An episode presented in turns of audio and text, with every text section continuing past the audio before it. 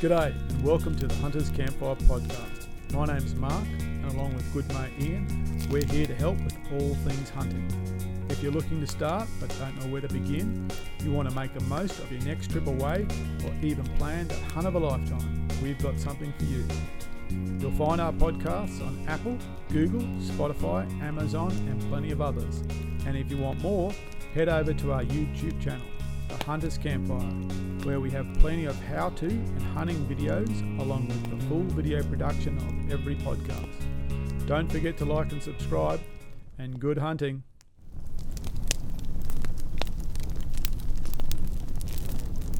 Welcome to another episode of the Hunters Campfire podcast. And today we've got uh, a guest that I've been trying to get onto this podcast for quite some time that we'll introduce you to shortly.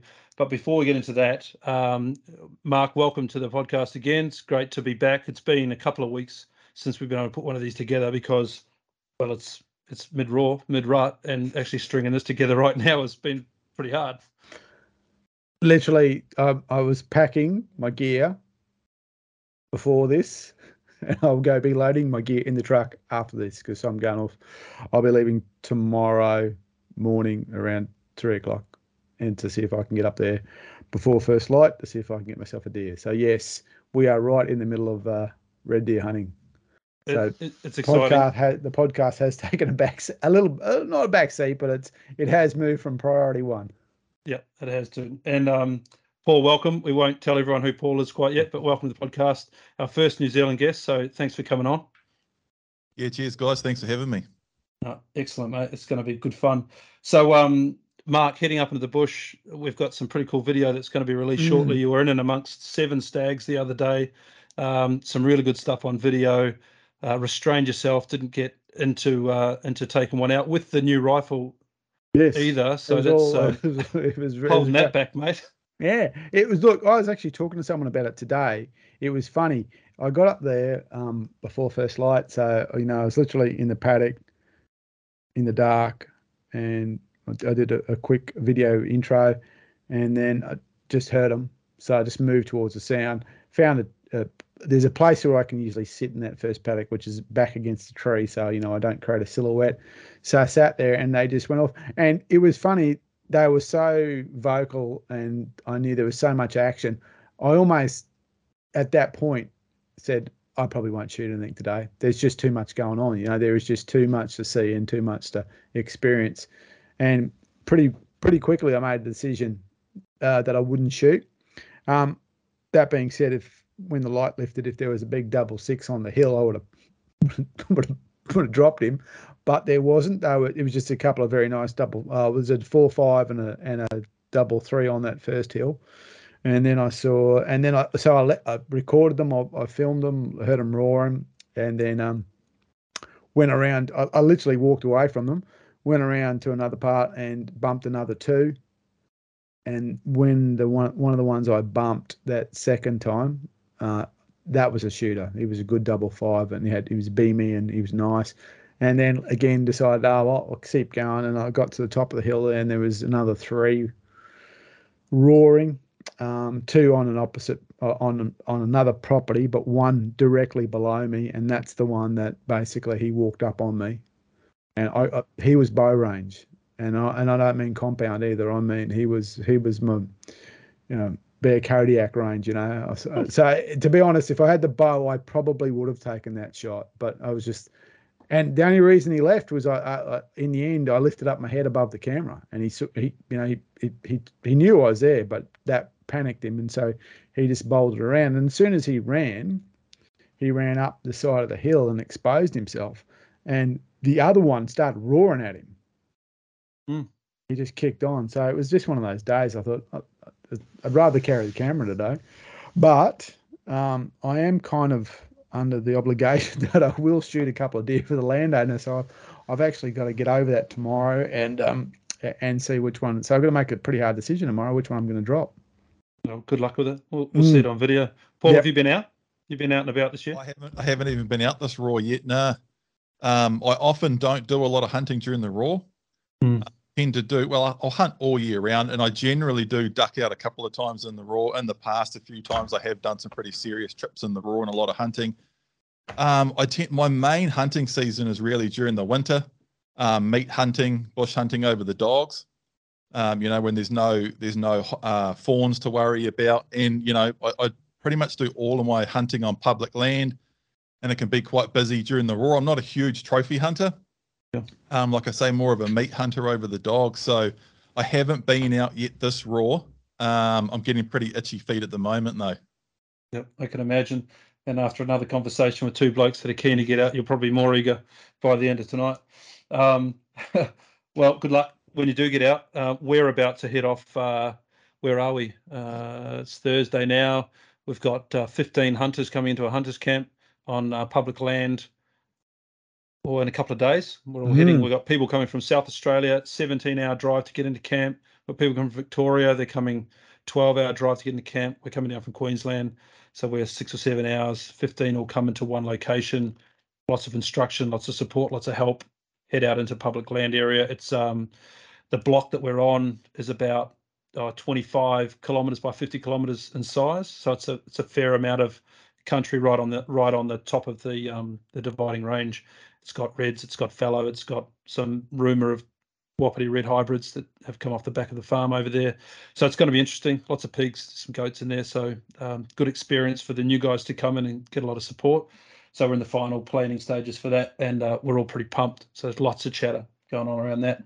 But in the in the meantime, of course, in the news we've got what elections being called. So people are trying to figure out what's going on with that and who we're going to vote for. We've got aerial culling and baiting going on just before the rut and the roar this year over here these parks getting bombed up and it's like it's it's just stirring things up again why they do it just before everyone hits the hills i don't know you, you're getting the same problems over there paul aren't you Uh, we get a bit of it, yeah. Um, and you know, this is a whole pretty huge, massive subject on its own. Um, yeah, there's been a little bit of news floating around. A couple of fairly good public land spots were bombed with 1080 just before the roar. Um, you know, the hunting hunting groups in New Zealand do put a bit of pressure on the departments that do that sort of poison stuff to try to avoid it. Um, but yeah, um, similar to sort of what you're saying, they they that side is always wanting to do more, and we're always wanting them to do less, and it's just Mm. always Mm. Than getting in each other's way. But um, yeah, so that block you're talking about there is that public land, is it? Yep. Yeah. Where you're taking all those guys hunting. Yep. Yeah. Yeah. So public land over here is uh is it has to be booked. It's not like uh, DOC land over in New Zealand. I know in parts of that there are bookings. You know there are ballots and those sorts of things. But but here d- d- there's a, a certain amount of hunters that can go on a certain size of land. I can't remember the exact numbers, but I think it's is it 450 hectares per hunter or something like that. Something. So something like basically, that. they just they just divide up. It's public land, so they just literally do a, a safety audit. So they divide it up by 450 hectares and say, okay, that's the the ratio of hunters that it can hold at any one time. And is that the whole time, all year round? Yep, all year round. Far out. So you've got to you've got to book in your hunts. Yeah, so you come into a training session. So I'm a I'm a what we call a hunter leap trainer, which means that you can come to us and get your um, restricted game license certification. You pay your fee, hundred bucks for the year, seventy five bucks for the year, something like that, and that gives you access to a website. And that website lists all of the parks. So there's um, there's some I'm going to call it 165, 170 parks available to choose. I think it's more than that, mate. I think it's about Yeah, it may have increased a bit more, but it's about Is it like- three. Is it like is there's heaps of country and yes, people can always get in, or is it Oh, sometimes yeah. peak yeah. times Yeah. people are applying and you miss out, or is there just bucket loads of it? there's there's lots of space. There's lot there's lots of parks you can book, but only some of them have deer. Mm. So those that have you know decent quality deer in them, obviously are going to book out. So where we are, um, 25 kilometers by 50 or 20 by 50 kilometers um, is made up of what we call the Nundle system. Nundle is the main park. It's got two or three other parks around it. Collectively, there's about I'm going to say 45 hunting spots and that at any point in time and you're allowed to book two parks at once. Right. So I can book, you know, Nundle and Hanging Rock, which adjoin each other, which means you've halved the amount of spots straight away. And most people do book two. So we're going into this park expecting somewhere between 25 and 30 hunters around us. No different to what you would be doing in DOC, just sharing the space and hunting where you want to hunt. You don't carve that block up amongst those hunters. It's a free for all once you're in there. So yeah, it's interesting. Yeah. So like one of the forests I, I really enjoy hunting is the Pilliga system. And I think Pilliga holds 250 hunters at Hmm. any one time. And like you'll be in there and there'll be three of you, you and three other mates, and that, that's all there is. So you'll you'll have, you know, hundred thousand hectares to yourself. And and if you book the adjoining forest, it, you just you know you have an you have a massive expanse that you might not see anyone for a weekend, but then you get outside of Sydney there during the roar and stuff like that. You know, you do, it gets there is a level of competition. So and some of the forests are regarded as such good deer that they actually have a ballot system. So that and that's a, a bit a hangover from the from the game. Um, from the, the, the game rating that so deer in New South Wales, and we are talking about New South Wales here only, had a game status that has been, uh, I think the term is temporarily reduced. So they had a season, there was a season and stuff like that. That now doesn't exist. So some of the parks that are that are known as deer hotspots had ballots, and um, was Jace got onto one of those, didn't he? Yeah, Jason, one of our previous guests, got onto the Maragle South Block. Yeah, Has just returned. We won't reveal all his results at this point, Yeah. but uh, yeah, it's uh, you know, they were surrounded by deer. Yeah. Uh, but I understand during the ballot, it's it's stags only. Don't Mm. take meat deer. yeah, and so they, they have funny rules. Yep. Yeah, and it, I think you only get four days as opposed to seven or something like that. There, there is there there is the limitations, but only on a very few blocks, and so some other blocks are bow only, um, and some allow you to uh, dog at night. So they, they, they do. There is a, a, a variances, but basically, if you wanted to, you could hunt and never see another person if you wanted to. There's there's some big blocks that you know that, that if you want to travel to, you'll you'll be by you know you'll be on safari. You'll be by yourself even at a peak time, sort of thing. Oh well, if they don't carry deer, then Yeah. there is a, that's right. the- the- If it's ferals like there's goats and pigs and stuff like that, that you'll just be in there. I mean, I, I've been to Nundle. Well, I've been going to Nundle since 2009, and you know I, I think I, I could count on the hand on, on one hand the time that we met someone who wasn't part of our party there. Yeah, yeah. You know, Mid that- Roar, there's one major park in the middle of it called Ponderosa Park. It's it's sort of right in the middle of the whole lot, and it's you know it's got long drop toilets and good camp facilities, and it's got a big pond so you can draw water and those sorts of things. Um, you would expect to see a lot of people. Last draw, I went in there uh, with a group of people. We didn't see another soul. Yeah. You know, and what I think are the the best areas to go and hunt in there, I've never bumped into anybody.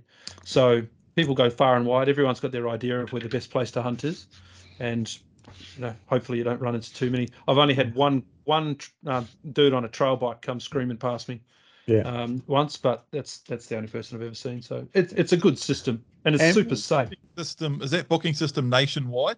No, that's only New South Wales. So New South Wales. So Yeah. public land is controlled at a state level. Yep. So that's New South Wales. Victoria have probably a closer system to you guys' experience. Hmm. Um, so you basically seek access, and once you have access, then you have access. Off you go, type thing. More of a Um, yeah. So Yeah. like it's like you you basically gain uh, the ability to hunt on public land, and once you have that, whatever the licensing is, then that's it. That that's your access. So um, is the licensing fairly simple to get? Like here in New Zealand, you basically just eh, damn near anyone can do it. You just go Uh, online, fill out a form, and and it you, you basically just what a permit here is is really just signing your name that you've written written uh, that you've read all of the rules and terms and conditions, and you're signing your life away, saying, "Yep, I know all the rules." So then, if you break them, you're liable. Basically, that's really what a Mm. hunting permit is here. Is it the same here, or is there more to it? um, I would say the Victorian Vic- one is more more aligned with what you're talking about. Yeah, in So Victoria, basically- you can just log in, put your right. details in, pay your money. So you're just basically applying to have access.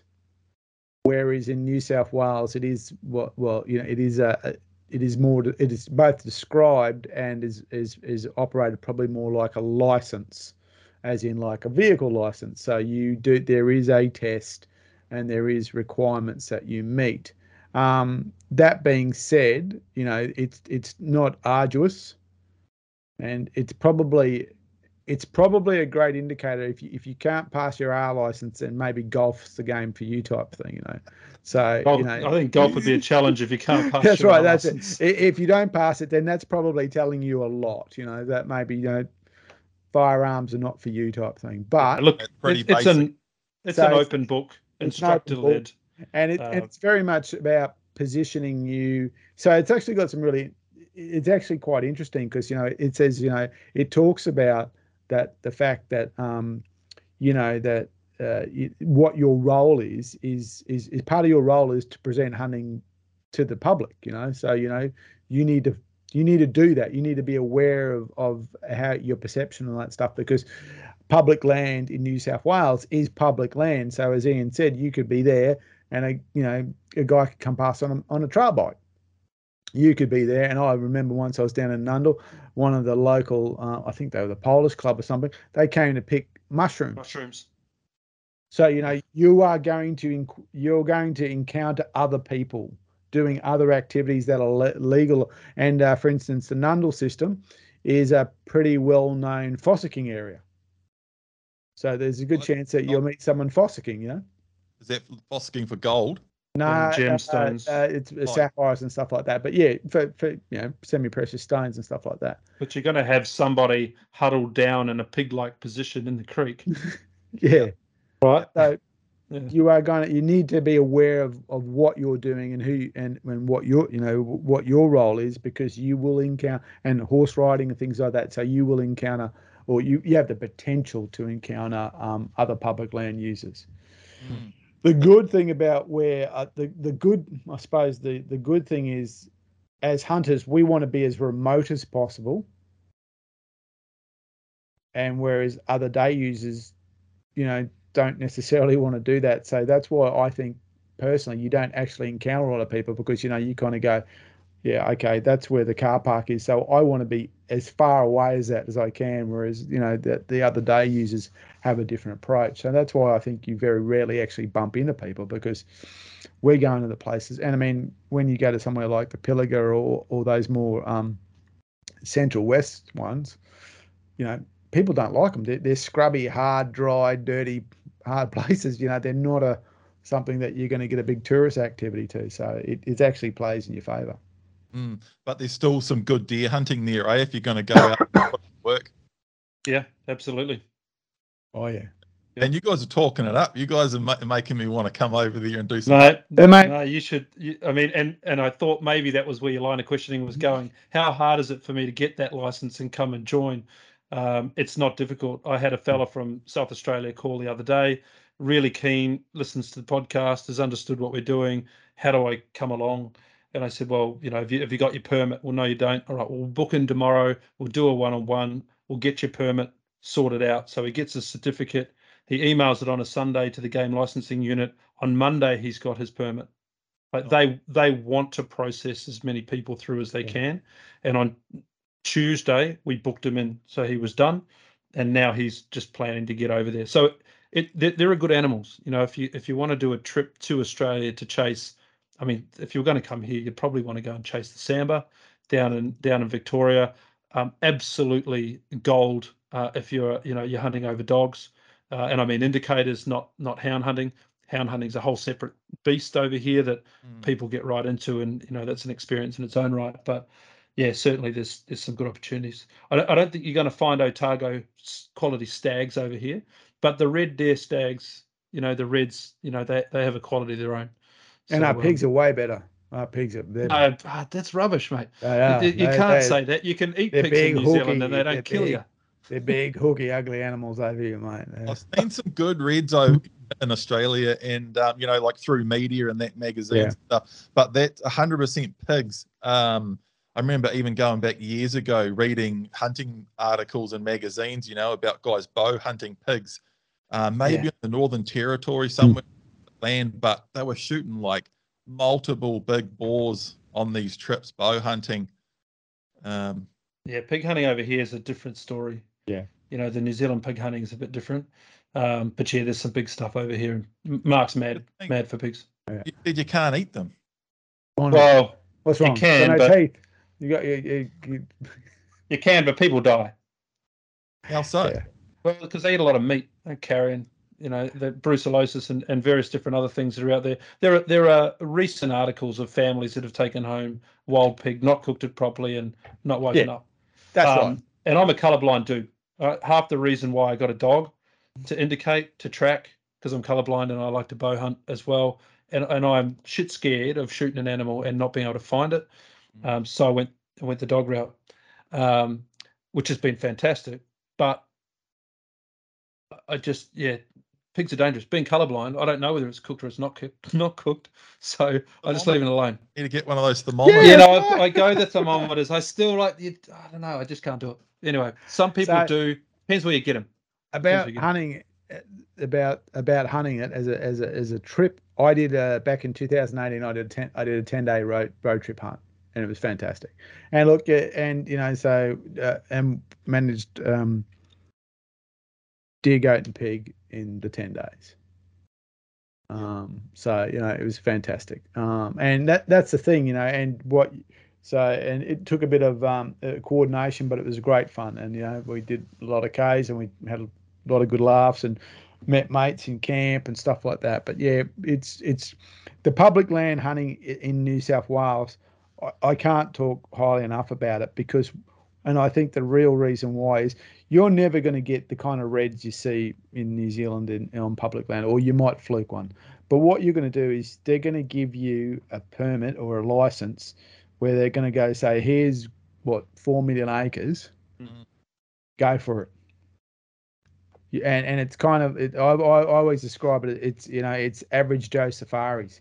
You load up, you, you get all your gear, you load yourself up, or you do what Ian does is you draw a great big you know camper trailer behind you, and away you go, and you can keep going. And because you can book seven days, seven days, seven days, you know, if you wanted to, you could just keep rolling around and keep hunting. So Well, it's such a big country, isn't it? You know, and I find Australia really interesting because it's a huge country, um, and there's like so many different sort of climates and areas. You know, as you go around it, from sort of um, down in Victoria, you got it can be cold and thick bush hunting and all of that, and um, I think what is New South Wales sort of a combination of the two, and then well, right you could you could bounce up through New South Wales and Victoria and do your sambar, and then you can work your way up into, into the hotter country and look for goats and pigs. You could, and then Reds there's and fallow. fox, there's reds and fallow, and there's foxes, and there's and there's bunnies, and there's hares, and Mm. and if you get a rice mitigation one, you get the right.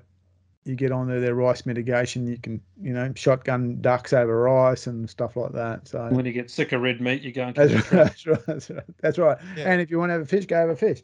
So Oh, yeah, there, I there there's and there's um stuff that can kill you and eat you and sting you and Oh man, there's that everywhere. That's that. That, That's- that you don't you don't you don't have to leave your bedroom for that to happen. That's mate. just in the gun room. Yeah. That's Yeah. right. That's just We uh we uh, had a snake the other day on the just outside our driveway. It was rounder than my thigh. really. Right? What, It was it was it was a massive carpet python. Oh yeah. Huge thing. I've never seen anything so big. Uh, we had a small one here the other day. I found the shed just in my gun room actually, the the skin shedding, and it was taller than me. Um, so I, you know, I'm six six one, six one and a bit. It was only about that round. Yeah. So can you imagine what that is? Like they're here eating possums, they're Yeah. eating cats. You know, they'll take your dog. yeah. You know, they're they're a big, they're big man. Big one will be eating small pigs and stuff. Oh, just unbelievable. We got We're at- lambs in the paddock. That's what we're worried about. we're over, we're in Dirranbandi on just last week, and just um just above the the the men's toilets, when you walk through, when you're walking out, just looking up, there was this nest of redbacks just above just above the toilet toilet. So I had the boys with me. and said, "Mate, come here," and just steer them under. Just watch out, but nothing I've got falls a on. um, I've got a bitey spider in here yeah, in my it. office. It's about it's a bit bigger than my hand. Oh yeah, It's a running around in here. Yeah, nice um huntsman. It's yeah, it's a huntsman. It's one of those bitey keep- Call huntsmen. a bitey, eh?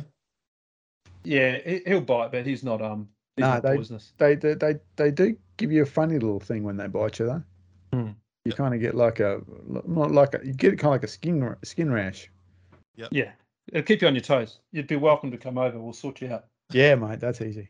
All right. It's just a whole new, um, a whole other set of things to be aware about and manage. You know that we don't have any of that stuff here.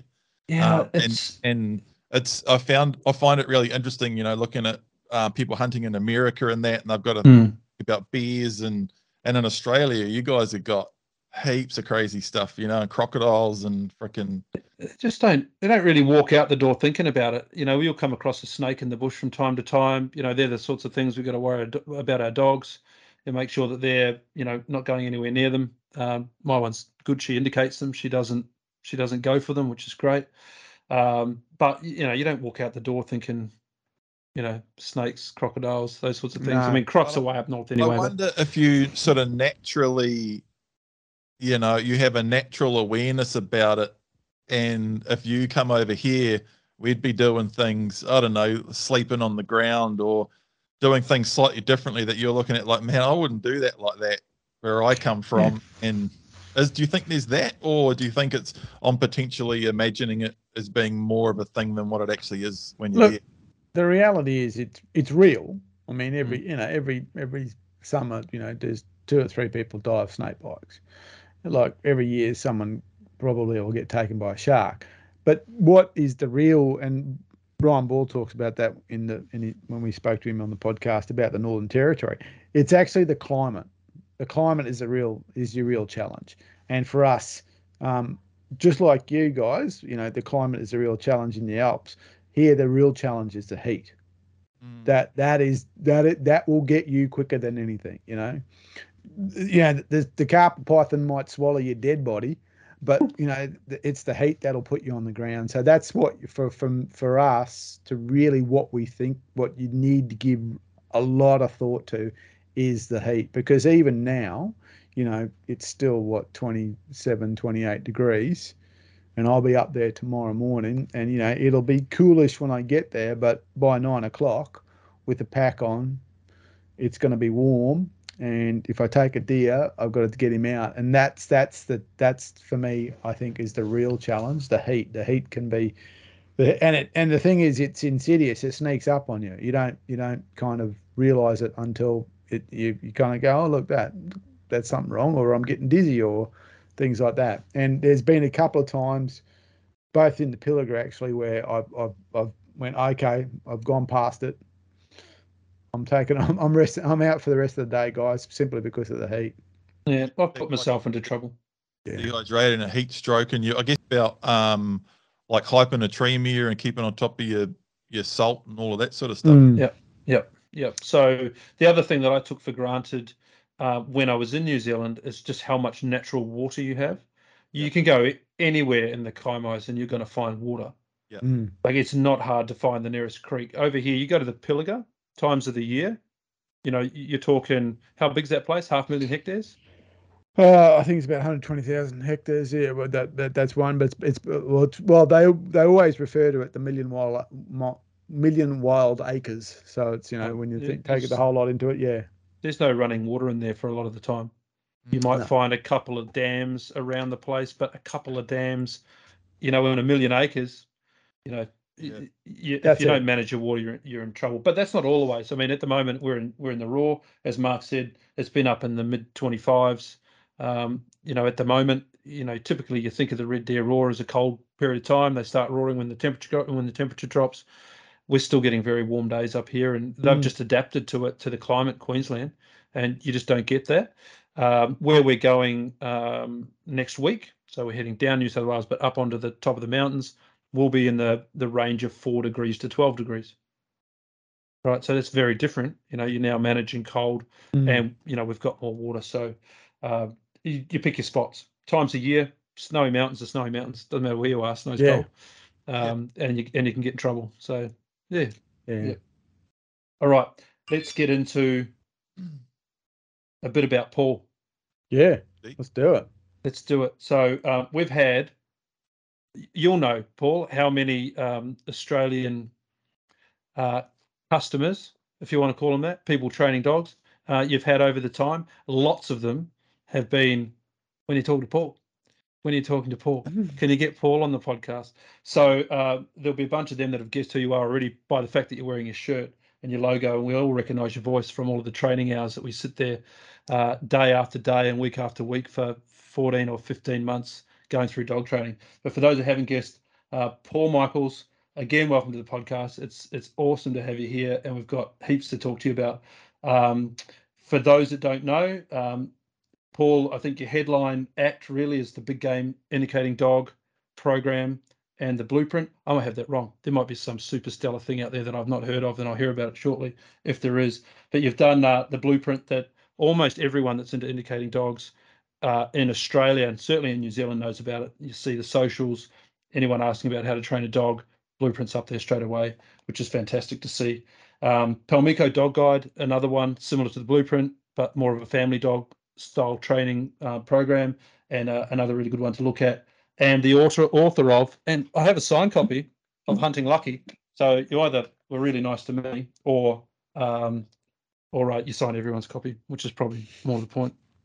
But thank you. That's a great read, and I and I uh, recommend anyone has a look at that. It's it's a it's a great story about all of your life as a hunter, um, right up and um, up until pretty recently. I imagine I haven't looked at the dates, but sounds fairly recent. Got a YouTube channel. You got lots of great hunting stuff going on. Um, man, there's there's so much to start talking about. Uh, but I'd love to start with um, probably a little bit about the book, if you don't mind, because that really talks about you as a hunter, as a young fella, your possum trapping days, and those sorts of things. So um, let's start with the book. How long did it take you to decide to write a piece of stuff that should be on our on our bookshelves? It's, it's a great read. Mm. How long did it take me to decide to write it? Um, I'm not sure. You know, like I started hunting when I was seven years old. Um, my dad gave me my first air rifle when I was seven. Um, and I was pretty obsessed with it straight away. And not long after that, I started reading. I wasn't really into school, wasn't really into maths and that, but I started reading a lot by the time I was probably about 10. Um, and by the time I was sort of 13 or 14, I was reading right into reading all of the classic New Zealand hunting books, you know. Mm. Um, and I actually wrote an article, my first article for a magazine when I was, I think I was 13 or 14. I wrote it about shooting my first deer, shot my first deer when I was 13 and they didn't actually publish it. I see we sent it in and they didn't publish it, but they sent a cool little letter back and put my photo up in like the, you know how a lot of hunting magazines have a sponsored sort of kids yeah. page where they put up old such and such shot his first rabbit and this guy shot his first deer or whatever it is. They put it up in that and um and then yeah, just always did a huge amount of reading and was right into photography so I guess it was sort of my whole life it took me to decide to write a book. Mm. And then, um, but I didn't. I never really thought I would.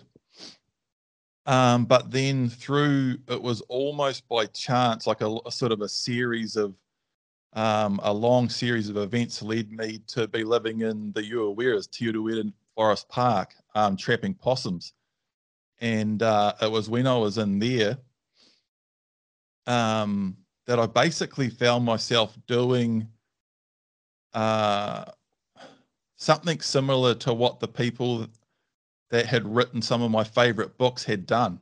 You know, mm. living in the bush in one of the best areas in New Zealand, um, living in there, trapping possums, seeing a lot of animals, shooting a lot of deer, living that lifestyle and um, and I was reading a lot of books while I was in there too, and a lot of time to think, sort of living in the bush on your own. And that's when I decided, yeah, that I'm going to write a book. And it's a good yarn. It's very traditional Kiwi style, I imagine. Well, not imagine, I know. I've read a lot of those books as well, and it's you know it's it's just something you pick up and don't put down. It's a shame there's not a sequel. Maybe there will be at some point, but um, yeah, I um I think it's a great thing, and and and thanks for doing it. Um, why the Ureweras? To Ureweras, it's it's a it's a gnarly piece of bush. I mean, in, in the North Island, you wouldn't find much more challenging than that. I think, other than maybe the Super Jack and the Kaimais, which is a bit of a pain in the neck. But it, it's it's a very old, you know, large piece of land. Um, I mean, why the Ureweras? Uh, I mean, I first hunted the Ureweras when I was about 15 years old. Um, a mate of mine who was a couple of years older than me lived up the road, and um, you know, this is before social media and all that sort of mm. stuff. And I distinctly remember him saying, "Man, I've I've heard of this different kind of deer." And he was talking about rusa deer because we we lived uh, grew up on the foothills of the Kaimais where we pretty much just had reds. And I'd heard of Sika a lot. Everyone knew about Sika. Mm. Um, but yeah, neither of us had heard a heard a rusa. And um, he got heard about it from somewhere, or read a book about it or something, and we went down and chased them around. And um, kicked around in there off and on a little bit throughout my teenage years, but then in my twenties I started trapping possums full time, and it was actually a um, a fur buyer from Whakatane, which and I and that's where sort of the book takes place is up the Whakatane River, which runs out of the Ureweras out to the Whakatane town out to sea, you know, and um, a fur buyer from Whakatane, Bruce Dawson, who was actually an ex deer culler who worked, you know, grew up in Whakatane and culled deer in the Ureweras up the Whakatane River. Mm. And um, he transitioned from that to from deer culling to meat hunting to possum trapping and sort of a combination of the of two or three of those at sometimes too over the years. But um, I was trapping in the kaimais on all the bush edges and stuff, and I did that for a few years. Um, and but I was running out of possums, and I kept saying to Bruce, like, over this one season as it was getting harder and harder. I was going further and further afield and getting less and less fur. I keep saying, "Man, I'm. Do you know any good blocks? Because um, I'm running out of possums." And he keeps. they get they get allocated by DOC though the blocks, or is it a free for all at that point? Nah, it's not. It, it is. Um, you have to apply. It's pretty easy, but yeah, you do get a block, and it's one person in a block at each time. yep, yep. Um, but I was doing a lot of private land trapping in the Kaimais, and and it was it was a long time ago, but it was sometimes a little bit of a free for all at sometimes in places as well. But um, yeah, he wanted me to sort of keep going where I was, but eventually I completely run out. And I just said to him one day, like, I'm done, man. I don't know where I'm going next. And he said, Okay, I'll take you. My guy's about to start going up into the into the Ureweras, and I've got I've actually got a block in there, um, because you can do that too. And he had an arrangement where he would get several blocks, and um, they had a jet boat, and they would go up and down. Um, we had one guy going up and down, and they'd usually get a couple of one or two trappers a year, um, and he would take you up and set you up, and then he would sort of be going in and out once or twice a week, um, bringing your fur out and bringing food back up. Um, and then with the part of the deal is, is, of course, that he buys your fur. Um, and I didn't actually know. I knew I was going into the Ureweras. I knew I was going into the Whakatane River. Um, I knew I was going into the middle of the Ureweras, but I didn't really know how good that area was. You know, I was, and you you talking about the Ureweras been one of the most rugged places mm. in the North Island. The area where I was is probably one of the best and nicest yeah, okay. As yeah. far as a fully forested area, um, it's nice, man, and and all the bushes open and it's all rolling and really nice ridge and spur systems and nice rivers and creeks. You can basically just go anywhere. It's as far as bush hunting and bush trapping, it's sort of the hunter's dream. It's just it's really freaking good, you know. and um I didn't know much about it, but and I was really just going there to trap and and uh, I didn't even take a gun the first the first run, and um, uh, yeah, and then he, he I, I, got taken up there on the jet boat. I got told I got given a map. Here's your block. Start on this ridge, and and I started trapping, and yeah, it was just incredible. There was animals everywhere, and then and then um, actually the first trip. The first trip was meant to be two weeks, and Bruce said, um, "Bring two weeks food and gear, and we'll see how you go. And that first run ended up being six weeks. I stayed in for six weeks. And then I come out for about 10 days and went back in for another month. And I did that for, I started in July and I did that till about the end of October, that first season.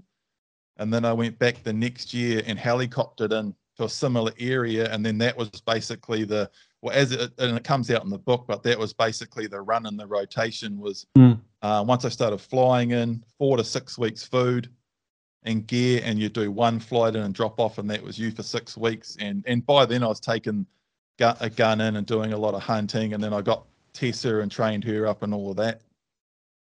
Unreal. That's a long time on your own, right?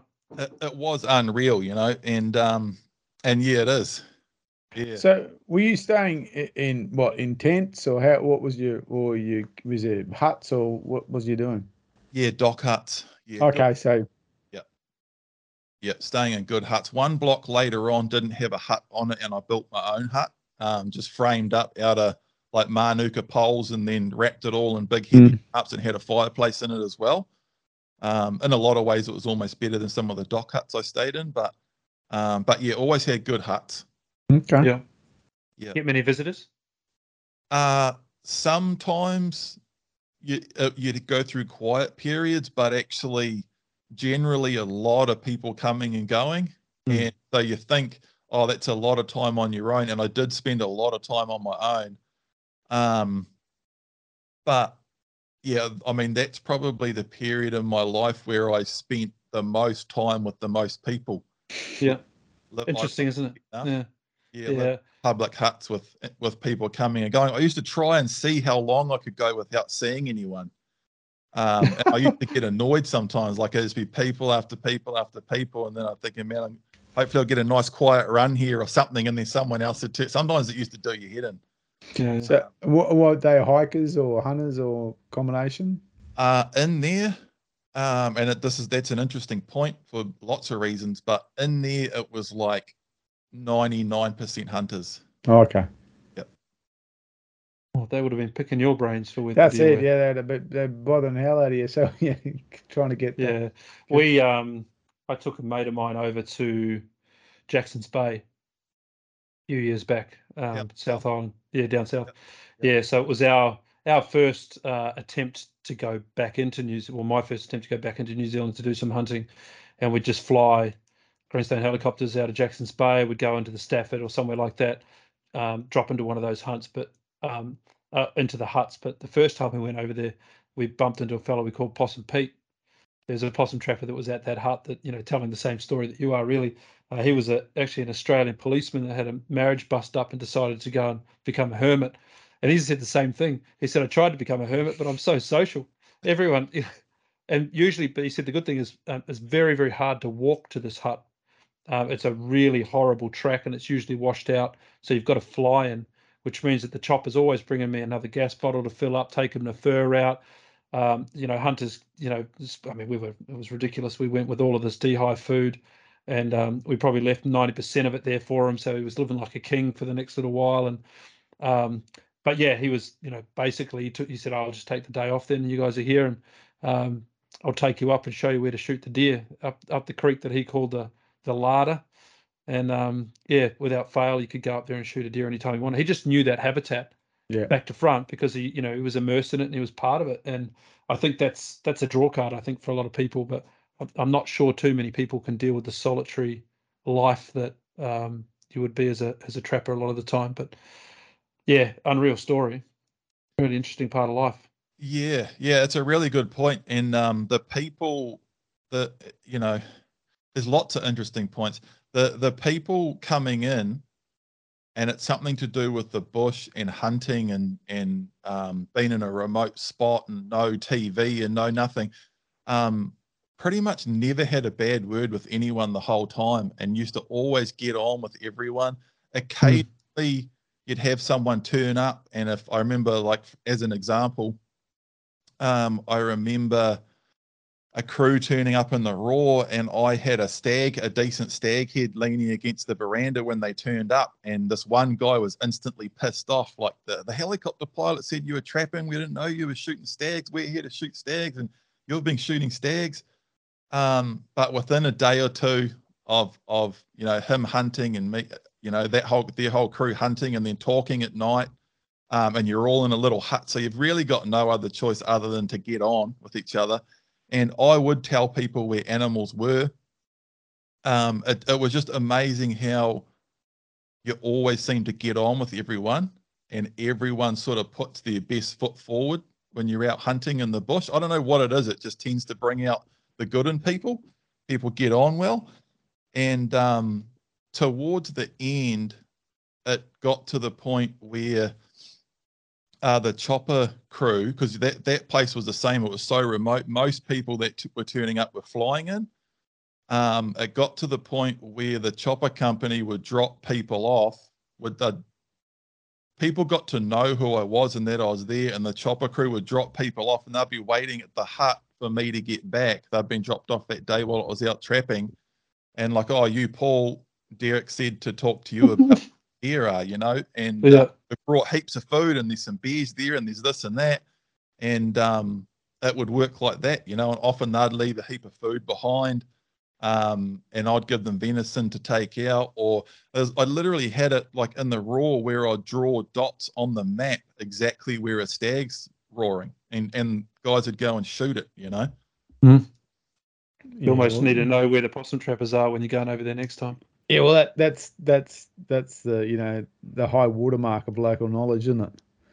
You know, here's a map. Yeah, yeah, that's right.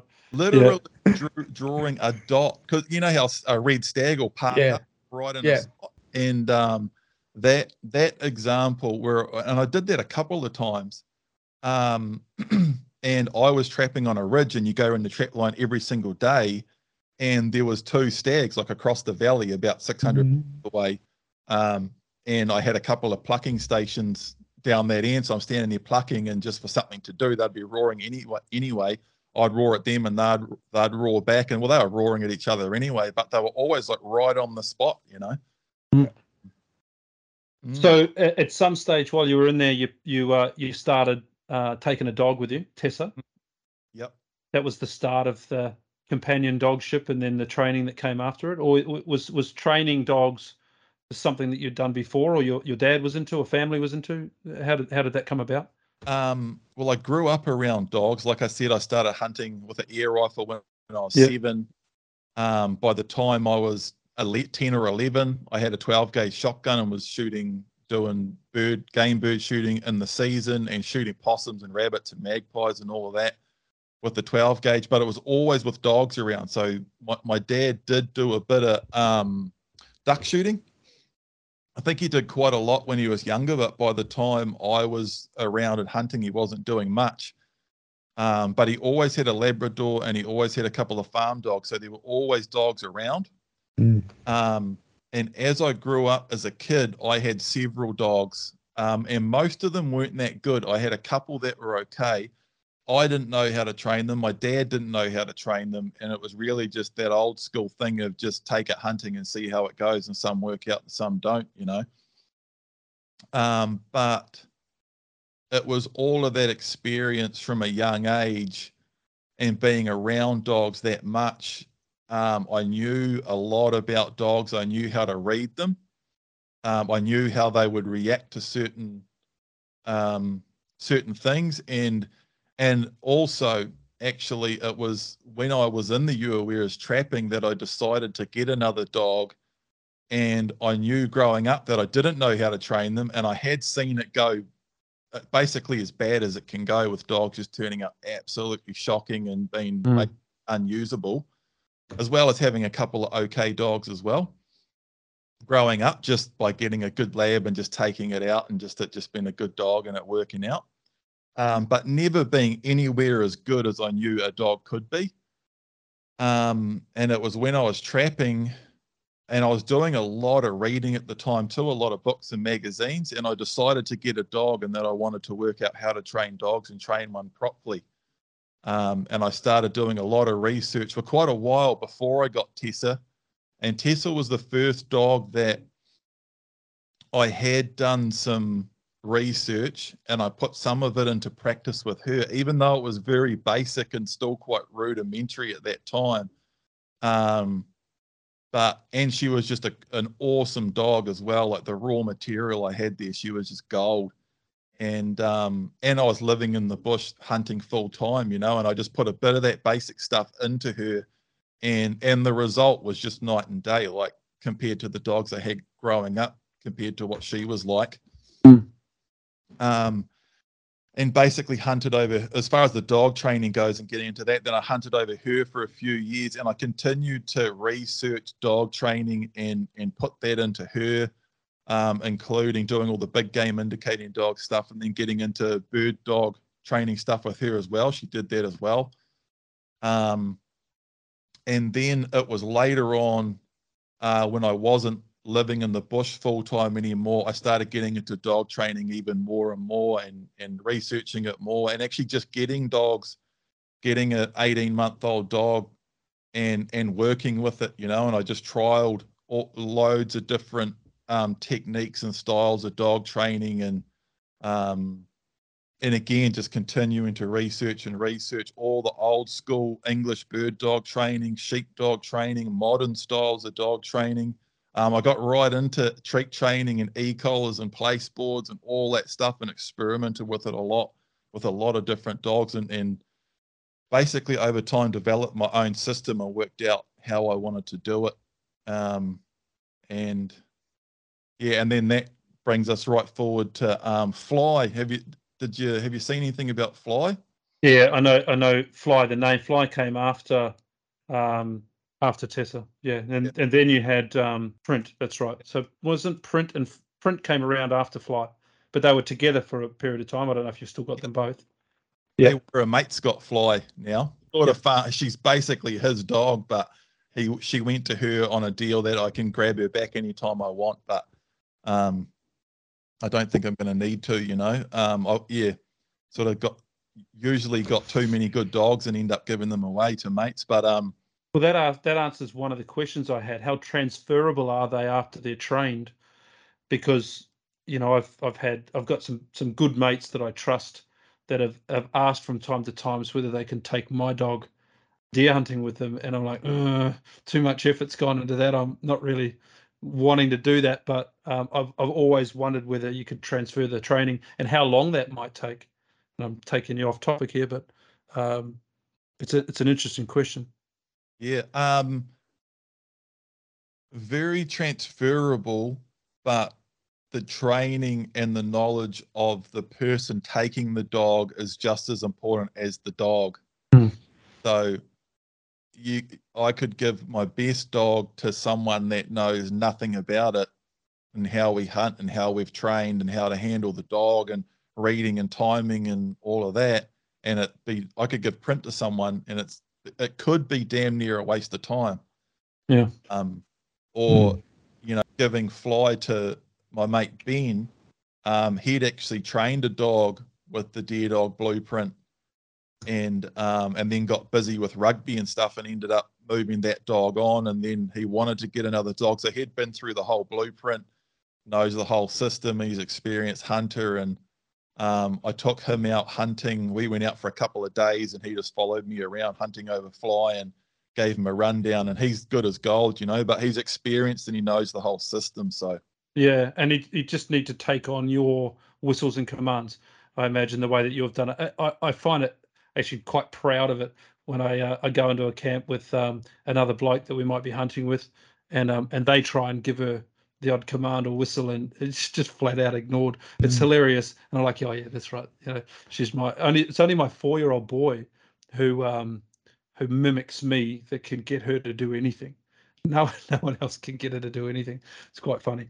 But um and every dog's different on that too. And um a lot of dogs uh Prince not too bad. Prince pretty easy go lucky and um you know people that know him my mum can say, "Here, print, she'll he'll come or whatever." But fly, if someone, if if I'm still there, and someone says, "Here, fly," she just looks at me. She used to just look at me real awkwardly, just like, "What is this person doing talking to me?" Mm. hard case about it. And every dog's different, but that's one big one. While the owner's still around, it can be hard.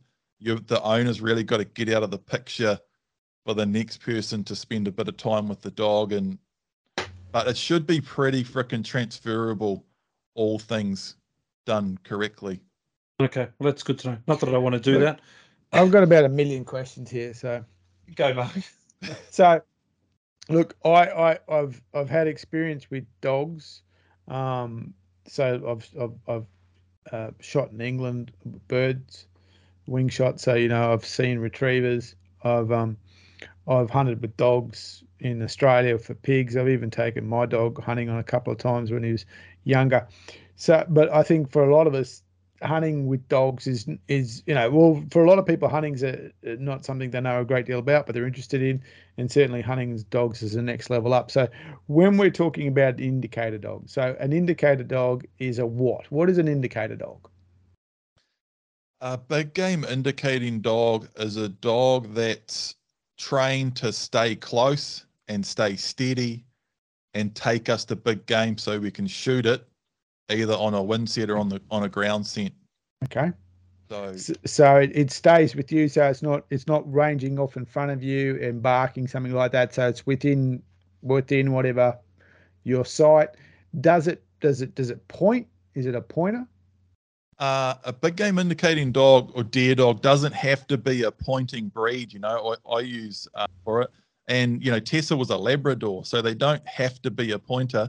Um, pointers can be really good at it. Some pointers can be can take more. That's why I like using heading dogs because they're, they're so easy to train and so biddable. It's almost cheating compared to some mm. other breeds. But um, so it doesn't have to be a pointer to indicate deer. You know. Sure.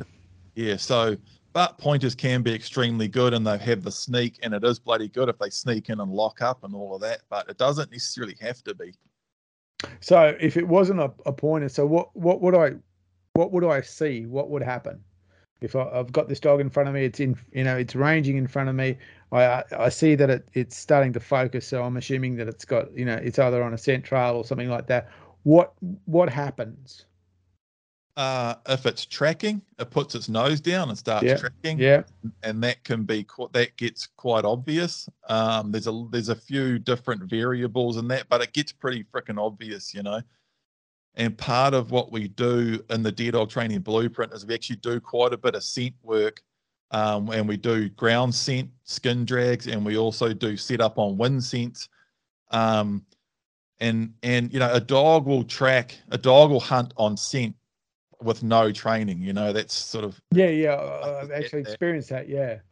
But a huge part of that training that we do with the skin is more about training the dog and the handler to work together.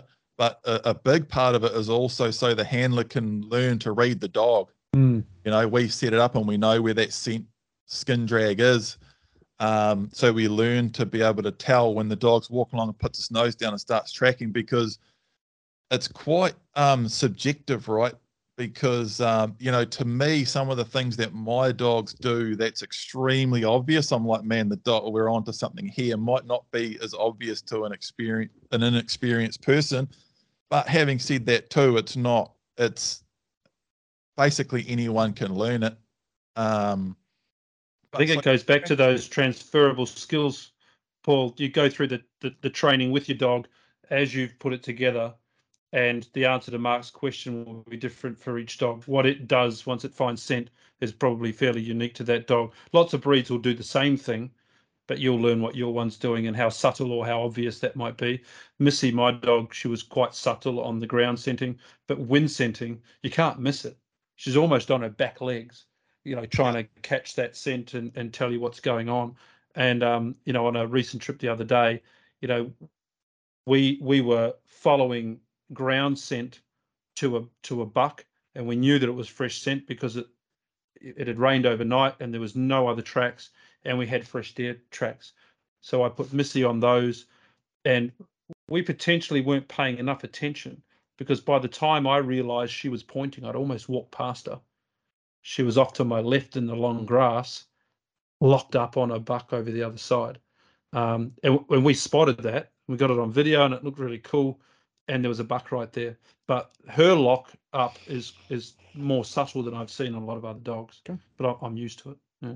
And and so, I suppose uh, for me is that are we are you training the dog to follow a particular scent so will so will a, a, a big game dog follow pig or follow, follow a deer or do you need to introduce it to those sense. So how so is it going to be a more generalist dog, or are you training something to, say, for instance, to lock up on deer? Um, that well, in the blueprint we go over how to keep it target specific. So Yep. how to keep it on just deer. Um, and the main way we do that, we do do some non-target species aversion training, and in the blueprint I show people how to do that with ra- a rabbit and a possum, which are Yeah. two of our most common non-target species that we have issues with. Um, and then, uh, and, and you can use that stuff to basically, um, you know, teach your dog to go past whatever you want. Um, as far as later on with other species, like if I use Prince as an example, um, I didn't do any non-target species aversion training with him with pigskin, and um, I just did all my scent work with uh, deer, and then started shooting deer. But the very first pig he ever smelt in the bush, he was very, very keen. Actually, real keen. It was hard case. And different dogs will be different on that. It's just a Okay. natural thing. It's it's interesting. Um, Prince with pigs was he was very keen and curious and forward and confident. Just he, he could smell something and wanted to take me to it. Um, I've had dogs where the first time they get on to pigs, particularly if it's a boar, they'll start. You'll you'll be able to tell. And and even I've never seen a dog not want to track a pig. Its first pig. Um, but I have seen them be very wary and slow down and and stay close. And all of a sudden, a dog that's wants to range out and push its range on deer, all of a sudden he's slowing right up and he's looking over his shoulder and staying real close to me. And next thing I see a pig mark, you know, and, and I'm looking at a dog Hmm. tracking its first pig. Missy Yeah. came straight into heel with her first pig. Mm. She yeah, she's quite soft, and uh, yeah, she as, as soon as she smelt it, she was she was still tracking it, but she was right next to me rather than out in front. She was not sure what was going on. So, um, yeah, having said that too, the first pigs that Prince took me to are small pigs, small, and it's amazing a dog's ability to smell, to know what it's tracking before it or smelling on the wind long before it sees it. Um, but so from there, and do, even if you do do quite a bit of aversion training, at some time or other, a dog is going to indicate or show interest to an animal that you that you're not going to want to target in the future. And the key there, so in that case with Prince taking me to those pigs, if I don't want Prince to indicate pigs, the golden rule is don't shoot pigs over them, hmm. and they are pull them away. And then every if and then if if he starts tracking, and I'm sure it's a pig mark, then I'll pull him off it and go somewhere else. If he indicates, takes me on the wind, and I find out it's a pig, pull him off it. If he takes me to deer, if it's a deer that I want to shoot, I'll shoot that. And quite quickly, the dog will start. There's no payoff on the pigs. There is on the deer, and and you can steer them in that way. Um, yeah, Which would be really good for ruse, for instance, hundred percent. Yeah. Because that's I think that's probably where you're going to get the most confusion. Yeah, All my training was done up the road from home. Every morning we would pass ten to twelve rooster wallabies. Yeah. uh, and she quickly learnt she wasn't allowed to even. She'd look at them, but that it was a very subtle look. She knew she wasn't allowed to. And it's great. You're going up the road. You've got cows and you've got sheep and paddocks and things like that. She just got used to that's not what we're chasing. And um, with the skin um, wind training, I actually um, once gave a, a bag of skin to the mailman and told him to drop it somewhere up the road for me and I've asked the neighbours to do it once or twice as well. So I don't know where it is, so I can't. She Yeah. she can't be tracking my footprints to where I put it. You know, I had big long sticks of wood uh, with rope on it, trying to keep my scent away. I was riding push bikes, trying to stay away from it, but just to really make sure that I wasn't leaving scent for her to follow, and and and leave a false trail. Here, the mailman. So what? Are you joking? I said no, mate. go. Just go up there about four k's and drop it in the in the side of the road somewhere. And I wanted to find it. So I found that that was a pretty cool way to do it. Hide and seek was my favourite part of the training. Became a competition. that I so every dog will have like a will have that lock that that they'll tell you that you're you know, it, and that's just about learning about the dog. Yeah, and um, you know, like in the, I mean, uh, you know, if you look at Tessa, she was a Labrador, so she she didn't have any point at all. Well, she Mm. did over time, and and those dogs that aren't a pointer, um, a big part of the it, it's it sort of becomes a point because um, you train them to stay close and be steady, and particularly over time, once you've shot a couple of deer over them, and they know that's what you're after. And it's a reasonably well-bred hunting dog or working dog that they'll, they'll they want to do it man. They got they'll have a lot of drive if you do everything right. So the dog wants to go after the deer. It's it's ridiculous how obsessed they get with it. And uh but you've trained it to stay close. So that when they start tracking or winding you just got a dog that's like you, the dog's walking along walking along cruising in front looking around all over the place and next thing the wind's coming from your left to right and the dog smells a deer out, they just stop and look out that way and take five steps and look back and they're just like, let's go. And and the whole the whole attitude of their head and ears and everything changes. Um, there's actually a very specific profile, and with the dogs always out front, and it's kind of crazy how good you get at reading it. Um, and you know, if you think about hunting for hours and hours and days on end, and then you just look up and you see that rear profile of your dog's outline, and you can't see that a foot's up, the tail's not out, they're not doing anything crazy. It's just the outline of the ears. And that and but they'll also be nose up like that when they're real keen. Yeah. Um and it Uh, really does become quite obvious. It's not some freaky, masterful thing of reading the dog or anything like anyone can do it. It's Uh, a mate told me the story once about his, uh, I don't know who had, but they had a Jack Russell that they used to hunt with. And they reckon what the Jack Russell used to shake. Yep. And uh, and and and whenever they saw the Jack Russell shake, they knew, and they reckon what it was was the Jack Russell knew the blast was coming. uh, shaking is actually quite common. Yeah, it's, it, it, it's shaking. And they, uh, it, oh, there's something here. they reckon it knew what was going to happen.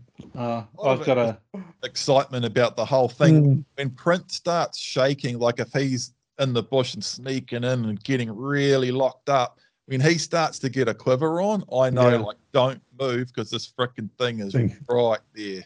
real close. Yeah. So, with, with the dog, so look, I, I, to me, this is really, really interesting. And strange enough, my, my eldest, who's uh, nine, he said, you know, we were watching media and he goes, Oh, I want a squirrel dog, Dad. I want a squirrel dog. And I said, Well, a couple of problems with that, but no, not not not in, insurmountable.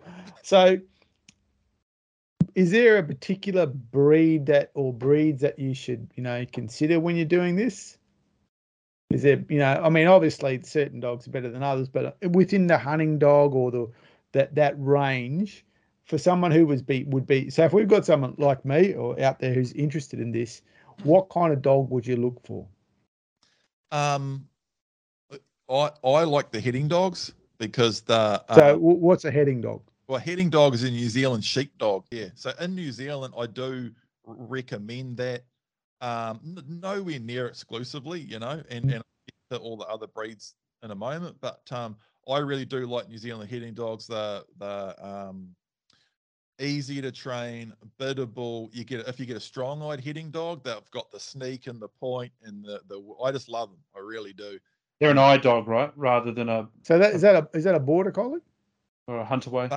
Damn near. It's Mm. it's uh, um the New Zealand heading dog was bred in New Zealand by the early settlers, mainly from border collies. They're Yeah. damn near a short-haired border collie. Oh, okay. Well, oh, yeah, I, I've had a border collie once. and I had a tricolor, and it was the smartest dog I ever had. Yeah, Exactly. so it was it was genius level thing. Yeah, yep. So heading dogs are the same, very high IQ, very smart. The New Zealand heading dog is, to me, is a lot of them are quite different to a collie in that collies, you know, people use border collies for agility and stuff, quite fast and zippy, and they can be pretty full on. Um, the right line of heading dogs are they're just very calm, chill dogs, and but they've got an extreme drive at the same time. just very calm, steady, quiet, methodical, very hard workers. Um, they're a working dog, so they're designed to, they're bred to work anything with a hoof, basically. And that same obsession that that a good working dog has, they just switch that straight into hunting, and they just love it, man. Mm. yeah, Um, I always thought that when I looked at my border collie that it was hunting when it was doing, you know, it, Hundred percent. it that's what it's doing. It's just it's just not killing. It's just but it's hunting. There's the way it moved. Everything about it was a was a hunting stance.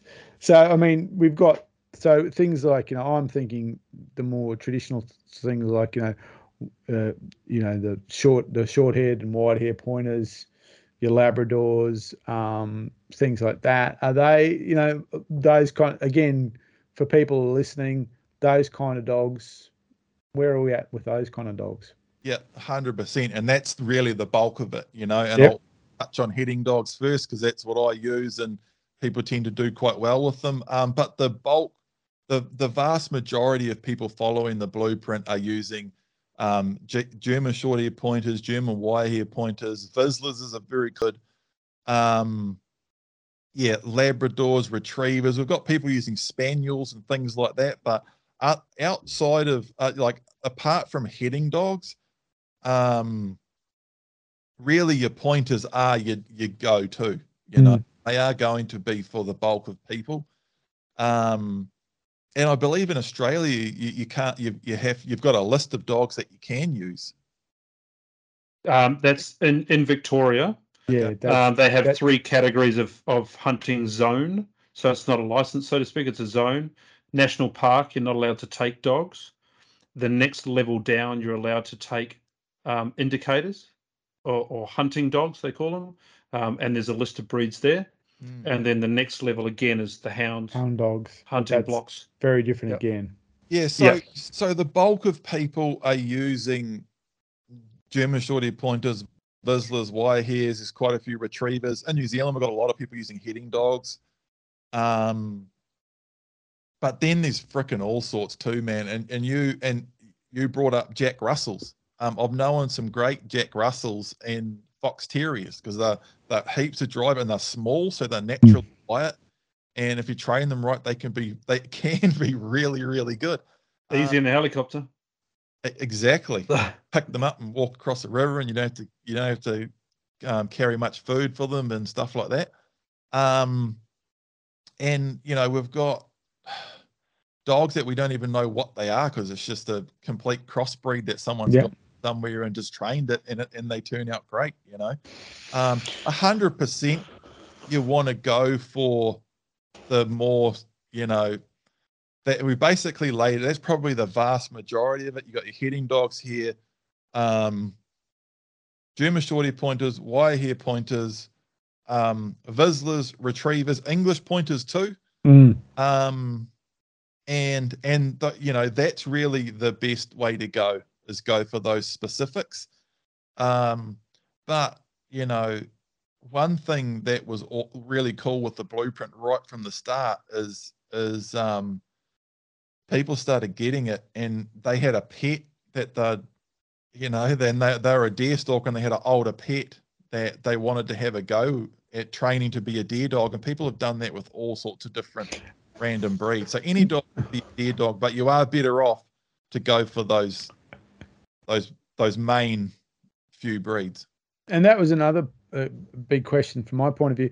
I mean, I, I, I suppose in a way I'm very traditional with dogs, and I, I tend to have outside dogs. Um, so how how do you go from a hunting dog to pet? Does that work, or is this a are are you making a working dog here, or is this something that can be a pet? hundred percent. Like, if, I mean, every dog is a pet t- as well, right? You know, there's oh, Prince asleep on the floor right here. It can be a family dog. A hundred percent. Um, the blueprint we do start out kenneling the pup outside, and uh, with the Paumiko dog guide, you can combine that with the blueprint and and the Paumiko dog guide. We also cover crating inside right from the start. For Mm. people to do that. The blueprint is all kenneling outside right from a pup. And in both series, and particularly in the blueprint, it's pretty freaking controlled and structured right from the start, right from a pup, and that's quite an important part of it. It's quite confronting, I have to say. If you're a if you're a like we've always had family dogs, inside dogs. Uh, I think I asked this question on your um, Q and A session, and you laughed at me, um, as if to say, "Come on, mate, get real, uh, follow the program, you'll be right." Um, but What, what question? I, I, you know, I think I said something like, um, um, "How do you, how do you, tr- uh, how do you work the the blueprint uh, in with your family? At the end of the day, our pets are part of our family. Uh, putting them outside in the kennel, you know, is probably not what we want to do." And you spun me around real fast and started on the next question, uh, which was fine. I, I, got exactly what I wanted to hear. It was pretty funny. But I say it's confronting because we've always had inside dogs, um, and you know they're not on beds and all that sort of stuff, but they're on the floor on a mat, no different to Missy is now. Mm. But the day I got Missy home and she had to go outside, and for the first week you have to deal with howling, and luckily we're in the country. But you know you've I've taken a puppy away from its mother and its siblings, and I've thrown it in the cold kennel in winter you know where we are is reasonably cold. Um, my wife did not like that one bit, you know, mm. and and I had to really sit down with her and say, this is a program. This dog is purchased for a reason. It's a it's a tool that I'm going to be using to excel my hunting. And once I'm finished this, it will be able to come inside. But you've got to persevere with me. And that was a conversation that had to be had. And I think a lot of people have to have that discussion. But now, fantastic pet and family dog great for my four year old running around and tearing the place up. But when she's working, she's working. She knows it. Okay. And you've got to have that that uh, exactly what you said there. You know, some uh, uh, there are some difficult conversations for some people, and and it's a it's a mind shift. Um, but that structure and control and patience and work early on with the pup is really important, and it really does completely change what you end up with. You know, if, if it if it's just um, all all go, no restriction, no kenneling, no separation, no control and structure early on, that pup's a real handful by the time it's six or eight or nine months old. Um, so yeah, and that's part of why I added that crating so you can create your pup inside if you want to. However, I, I sort of talked about it in a recent Q and A that that um, that more controlled style of training in the blueprint, it really you'd really do end up with a different dog. It's it's calmer, quieter, uh, more controlled, more biddable, listens better. It's more focused. It's just you create a completely different thing, and it, like you say, you know, and in the blueprint we do go over bringing the dog inside and getting them around kids and and all of that. And you know, my dogs are pretty freaking spoilt now. They sleep in, or you know, you know what it's like. But um, yeah, they sleep inside and go everywhere. They pretty much never in a kennel now. My dogs have no. like my kennel's bloody weeds all growing through it. And, I got I gave mine to a, a, someone else who started the program. I said, "Here, come get my kennel." Mine doesn't. And yeah, and that's the thing is, um, you know, we have that principle of freedom and responsibility, and it's about giving the dog more and more freedom and responsibility as they get ready for it. And it can be quite counterintuitive. The more, if you try and give a dog too much freedom and responsibility too early, they often end up developing bad habits that end up limiting their freedom and responsibility for the rest of the dog's life. But if you do it all properly controlled and structured early on, you end up with a, a nice well trained, well adjusted dog, and they end up having an awesome life of lots of freedom and they're always around you. Mm. Mm. Yeah, look, I've always so I've always had the dogs outside. It's actually only recently with our lab being that the age he is, he comes inside now at night, but I've, I've never actually. So I want to know the, how that works. So I'm certainly comfortable with that. Mm. I'll fire you the next question. Um, all right, you, have you got something else? Sorry, oh, no, no, no, no. Yep, go ahead. Say on the kenneling in or out, if it's that debate, um, you can do it both ways. So we've got options, so you can create the pup inside if you really want to do that. And we've had people like um, in Canada and stuff, and it's like minus God knows what, and the pup they have to it has to come inside. Or people that really want to do that, we with the Paumiko dog, uh, the Paumiko dog guy, we do have that option there now. Um, but the we do have that option if if you're an outside dog kind of person, the blueprint's pretty heavily geared that way anyway. You know. Yeah. No, Well, I it's- just as I said, I, I, we want a pet, but I, I, I suppose I, I am of the, I don't know, the generation that dogs stay outside. So- yeah well this is not this is not a this is not a generation style thing this is about like it, it the fact that the dog has its alone time away from people and it's out there um you know then lends itself to it's got to sleep outside if you're at a hut in the bush you Mm. know and there's other people around and you can't bring it in it's got to be outside it's got to be comfortable with it um, and the one thing that you know i used a lot um, to explain to people why i was doing it is that dog's got to be bored when I want to train it. So I'm the most interesting thing in its life. If it's running around playing with balls, toys, and children all day, and then you decide you want to train it, it doesn't want to know you. You're not fun, right? The ball's fun, so that that makes absolute sense in, in my one brain. of the biggest things, and that's a really good point to bring up is the way that a pup or dog prioritizes activities and that kennel time, sitting quietly alone, and then when you turn up to put a long line on it to start training it, that needs to be the most interesting thing that happens that day. And then the dog's really engaged in training and it likes working with you and for you. I mean, Ian just nailed it there said everything I could say about it. If the pup's like playing with kids and balls and just all this crazy stuff the whole time, um, and then you try and train it, it's not going to work. But but the thing is, is once you've and it's only it is a long time, but it's not either. It's only the first twelve months or eighteen months or so of structured training, and then the dog can play with the kids all day and balls and at the beach or whatever you want. You know, it's um that whole thing of how a pup or dog prioritizes activity is huge. A- And look, I think more broadly, you know, the the, the certainly I- I've noticed is that the once upon a time it was actually not an easy thing to travel with a dog, you know, but everywhere you go now is dog friendly, you know. So having a dog that is able both, you know, that you're able to have it outside, but it's controllable inside, it's actually probably a great bonus too. Oh, and out in public. Yeah, I, um, I've always marveled. You know, you're driving down the road and you see someone walking their dog on the footpath, and you think, "Fuck, I could never do that with my dog." Like, my, I wouldn't trust my dog didn't run under the car, uh, you know, and across the street or wherever it wanted to go because there was a cat. This one now, you know, I'll go for a run up a, up the road. It'll be fairly busy. A truck will come by I me. I won't even blink. I won't even think about whether the dog's going to come off heel or not. She stays there because she knows that that's where she's supposed to be. And you know, that's I've never had a, a dog trained like this before. It's it's great. It's great to have as a family dog. Um, just so well under control. It's good. She's ripping up a sheepskin. Yeah, like you say, all, all of that training that goes in, all the training and control that goes in on the hunting side just sets them up. They're such a nice pet, eh? They're so well trained and calm and Yeah. Um, so you know, Missy, I I I no longer hunt if I can't take her. Right. So it's difficult sometimes to be able to take a dog on someone else's property. Um, and then I go, you know, one of the places that I went the other day, chasing fallow on a farmer's land. I've been there quite a few times. He understands who we are. Like, you know, we get along really well. I asked him for the first time if I could bring Missy along. And the first thing that a farmer thinks when you say, Can I bring my dog?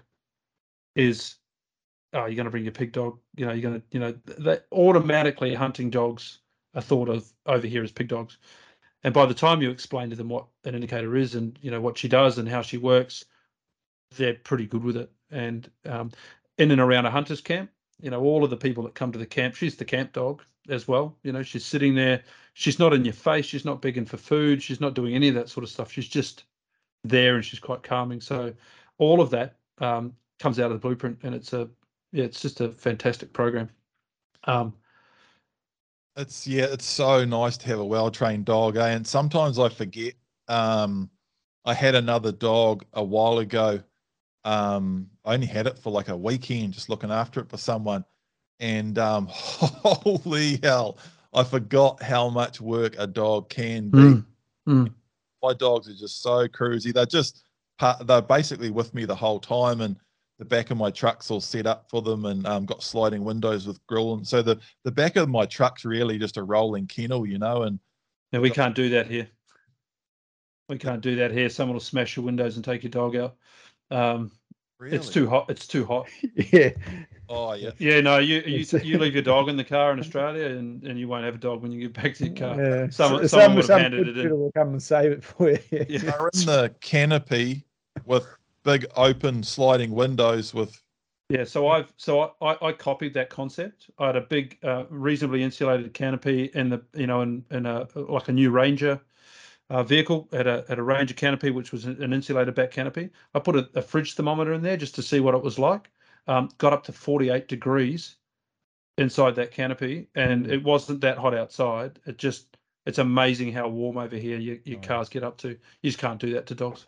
yeah. So how do you do it then? How do you what I, do, I, I take my dog with me.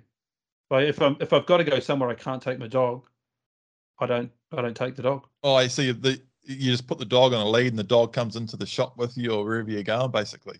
Yeah, well, there's there's only so many places you can take your dog into shops. You can't take them to the supermarket and go shopping and things like that. So it's she she just has to stay home.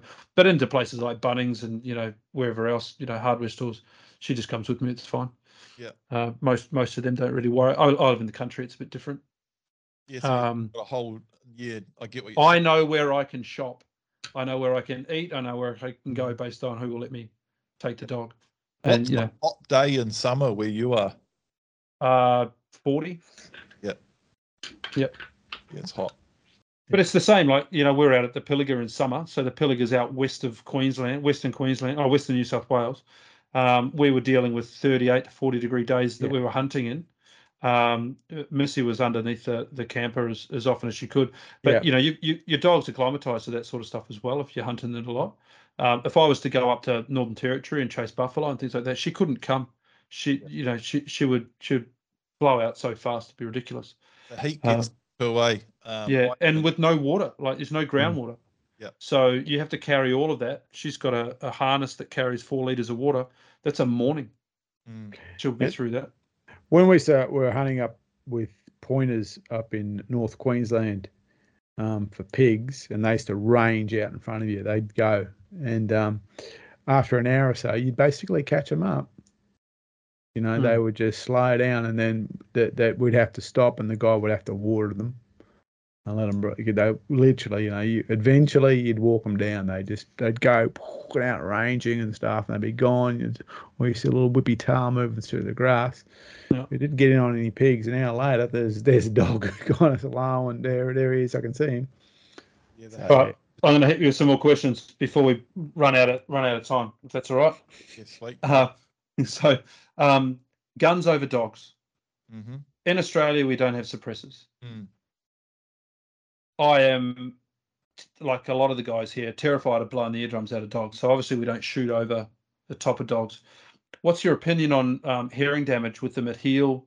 If you're not shooting over the top of them, is it you know is it is it more than what we're sensing? Like their hearing is so much better than ours. You, we can handle a shot or two going off. If you're shooting all the time, you want hearing protection, and really should have hearing protection all the time. But the odd shot from from time to time we deal with. How's the dog dealing with that? Uh yeah, shooting over the dogs. Um yeah, so yeah, there's a bit in that question. So you are you asking like do I think a dog's all things being equal, if the dog's at heel right beside you, you're sort of level and you're shooting an unsuppressed gun, is the dog getting the same amount more or less hearing damage than us? That's pretty much the question. Mm, yeah, Yeah. Um I would never shoot over her, mm. but I Yeah, could shoot yeah. to the side if she's in front. to the side Um, of it, eh? Yeah. And and to the front and to the side and how close are we talking and stuff like that. It's all Yeah. Well, let's let's just wind that back. If she was level with me and my muzzle is in front, yeah. I'm still yeah. concerned about hearing. But how much should I be concerned? Oh, I don't know because I, you know, to to for me to be able to answer that responsibly and and knowledgeably, I would have had to have done hearing tests on dogs and all. Yeah. No. Fair enough. Yeah. I don't really know, but I, I do know um actually exactly like people, all dogs are different. And and some dogs, um Prince hearing, and I think it might be a bit hereditary with him. Prince pretty well freaking deaf now. He he he's not completely deaf, but his hearing is not good at all. Um, which is quite yeah, quite interesting. And Um, Fly, I had done a lot of shooting over her, but mind you, mainly with the suppressed triple two. Yeah. I did a lot of shooting over her. Her hearing was still very, very good. She used to quite often, she'd be sneaking you in on the wind and she'd fully lock up if she saw the deer, but she'd often fully lock up.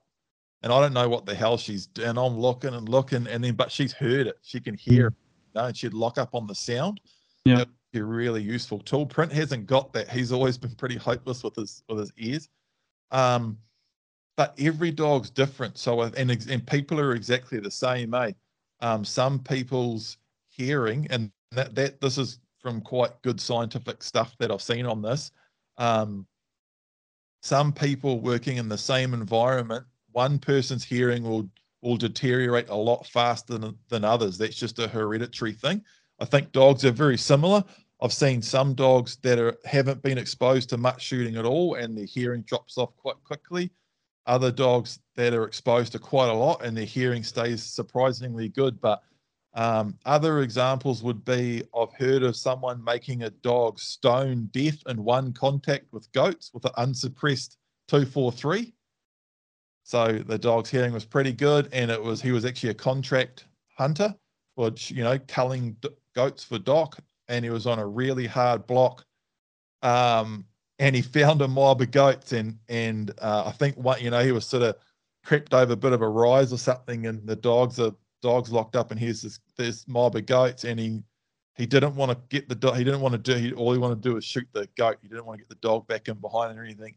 And he did that. Shot three or four goats with his two four three with the dog right in front of the muzzle. And he said after that, that dog was just stone deaf. So, um, I think it sucks. You guys aren't allowed to use suppressors in Australia.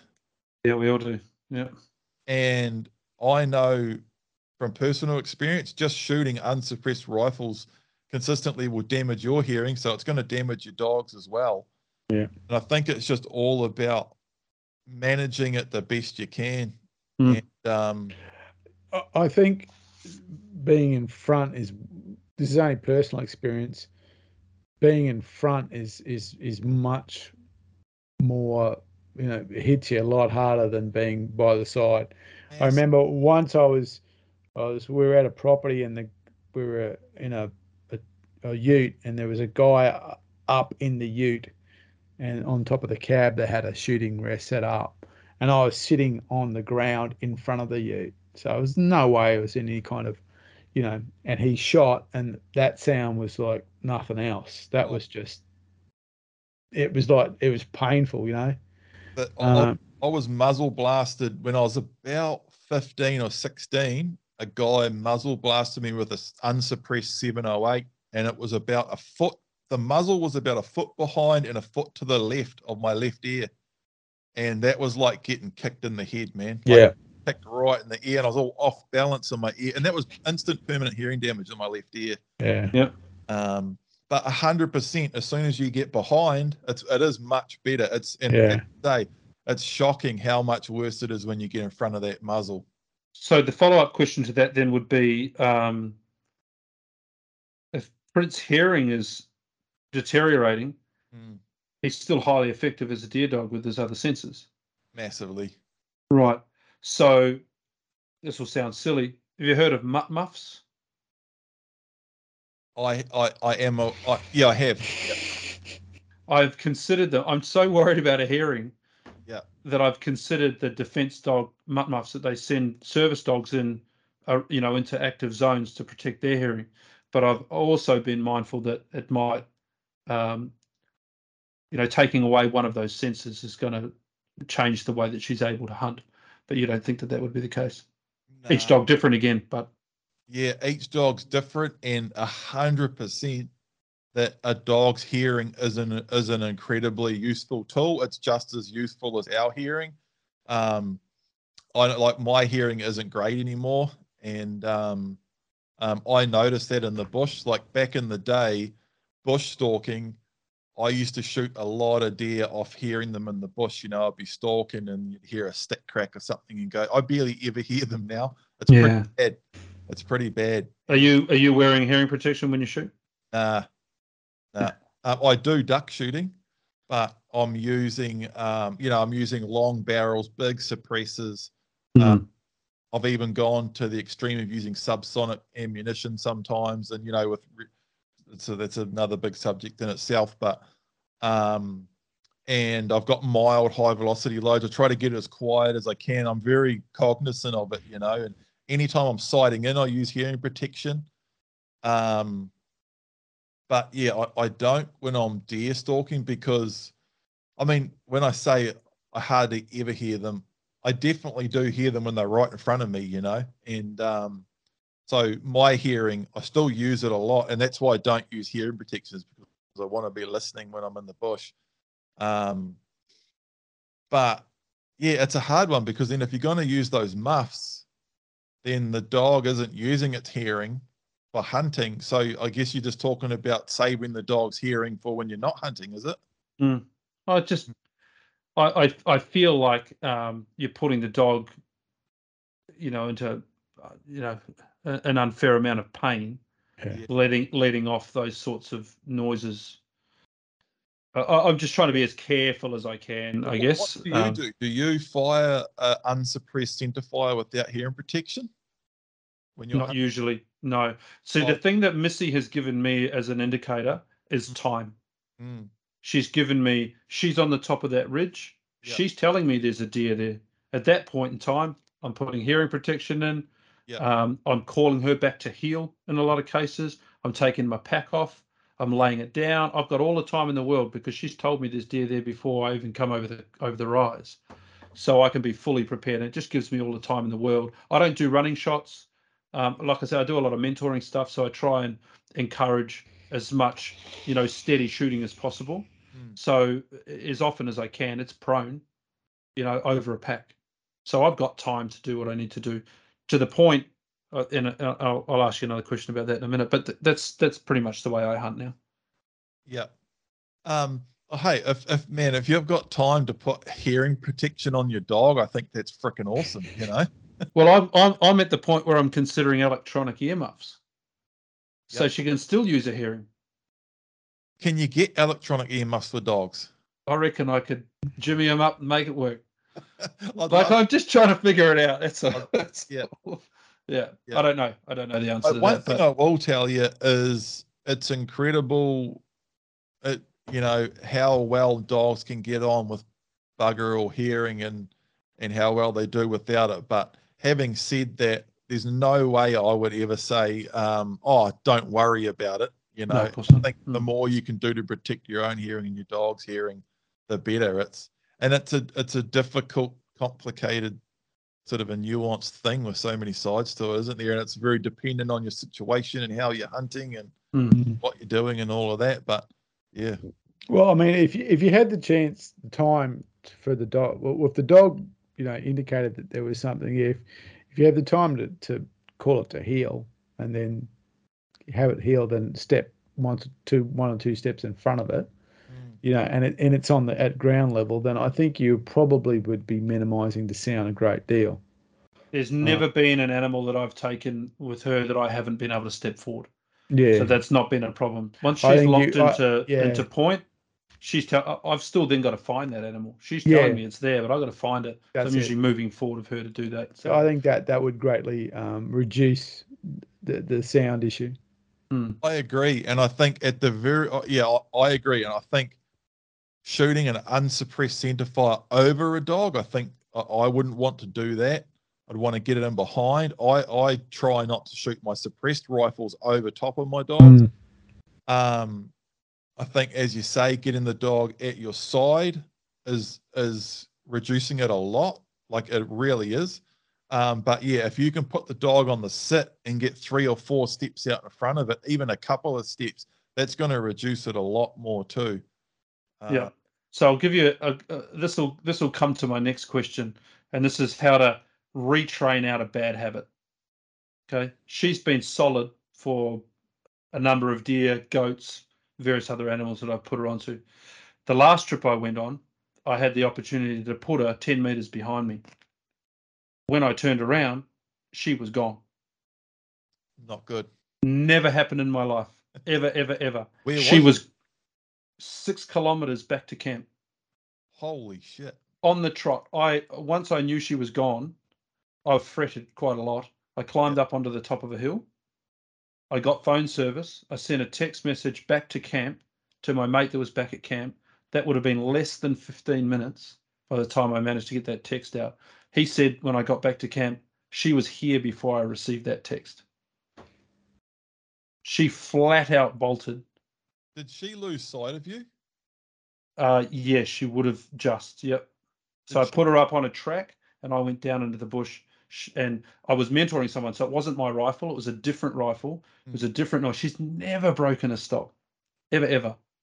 Um, so that concerns me. So now I've got a carabiner on a zippy cord that she's going to have to go on until I bust her out of that. But yeah, that was a concern.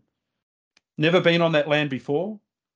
She just tracked herself back the way that we'd come six k's back to the camper. Are you sure that she didn't think that you went back? No, there's no way. No. No. She- That's that's strange.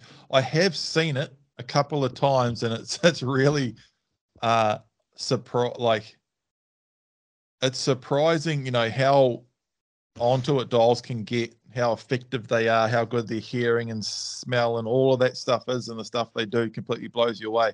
But they've still got the IQ of a three-year-old kid, human kid. You oh, know? And she's a GWP female, and the, three year old. So she's this every now and again the stuff that they do you're just like oh my god you know they've still got that pretty low iq and i've seen dogs a lot of the time lose tracky in the bush and and i've seen them and and all of a sudden they're freaking out and running around no Yeah, where, yeah, where have they gone I did the same thing. As part of the training, I I hid from her on purpose when we were out in the bush, and she went through that. And when she finally tracked all the way back to find my scent and come and find me, yeah, she and she never ever ranged away from me again Mm. after I'd that. be bloody surprised if she somehow didn't get mucked up and turned around and she she thought you had gone back to camp and she just went full blast. Mm. somehow got that in her head and went full blast back looking for you. Um but aside from i'd be very surprised if that wasn't it. But aside from that yeah i'd just be bloody careful with that. Yeah, so like I said, I've now got a, a zippy line um, cord that goes on my belt, and because I have the opportunity to step forward of her now, I'm just going to clip her on and just see what happens next time. She's never like she she's not comfortable with lots of loud shooting. She's fine. I could shoot a deer. She's fine. Um, if I was to take her to a range and start letting four, five, six, seven, eight, ten shots off, she's going to be pretty pissed off, and she's going to be looking for somewhere quiet to go and lay up, uh, but not run off. Not run that off. would be something um that would be good to do some drills on you know some shooting drills um even if you can step it down to a 22 or something like that so you're not ripping through your expensive ammo and blasting your ear and the dog's ear and all of that but and but work up and do a couple with the big gun too but if you can do some drills on that just some shooting drills of getting the dog in at heel and then putting them on a sit stepping forward five or so steps and firing a shot if they try to follow you up, put them back and just get them used to that sequence of events. That, Mm. that could help a lot. Yeah, I, I uh, I bought a home and pulled the 22 out, and um and started doing some simulated shots again. Um, again, stalking. Um, you know, I would do it with a with a with a skin. So once she found the skin and she was pointing towards that direction, I'd then just simulate and I'd shoot the skin on the tree. Solid. Yeah. Not a not a not a movement. Not even with the two two three. Yeah. So yeah, we'll just see how that goes. But I just thought I'd I'd share that because it was just different. Yeah, that's very different. Mm. Mate, I was fr- I freaked out. I didn't know because I had no idea where she went. Yeah, that Uh, it was it was only I was Yeah. freaking out. Yeah, it was only and I had to process it. I had a mentor, uh, you know, a young fellow with me. We'd shot his first deer. I had to get that sorted. It was forty five minutes, nearly an hour before I could actually go and find her. Um, and at that point, we started to pick up on her tracks. So I could see she was going in the right direction. I was just hoping she'd go all the way back Mm. and not get lost somewhere along the way because it's a fair haul. Yeah. Um, cool. So there was that one. Um, Frank, you know Frank. Yep. Frank Maga. Yep, Maga- Magali. Um, he's joining Gale? us. Yeah, I don't know. Maga- how to- yeah. Magali, I think it is. He's Yep. joining us in in the camp um, next week, which is great. He's bringing his dog, um, which will be a lot of fun. He asked two questions that I was going to uh, put to you. Uh, one of them goes back to when you were talking about, uh, I think, hunting, uh, shooting ducks with your dad. Did you ever shoot deer with your dad? Was that part of your, your background? Nah, No, never got into it. nah, um, nah, he wasn't. Oh, he had an old 303. Um, I'm not even aware of him ever, even ever shooting a deer. Yep. Um, and I did very little hunting with my dad. Um, he basically showed me how to load and aim the air rifle and sent me off down to the cow shed to shoot sparrows.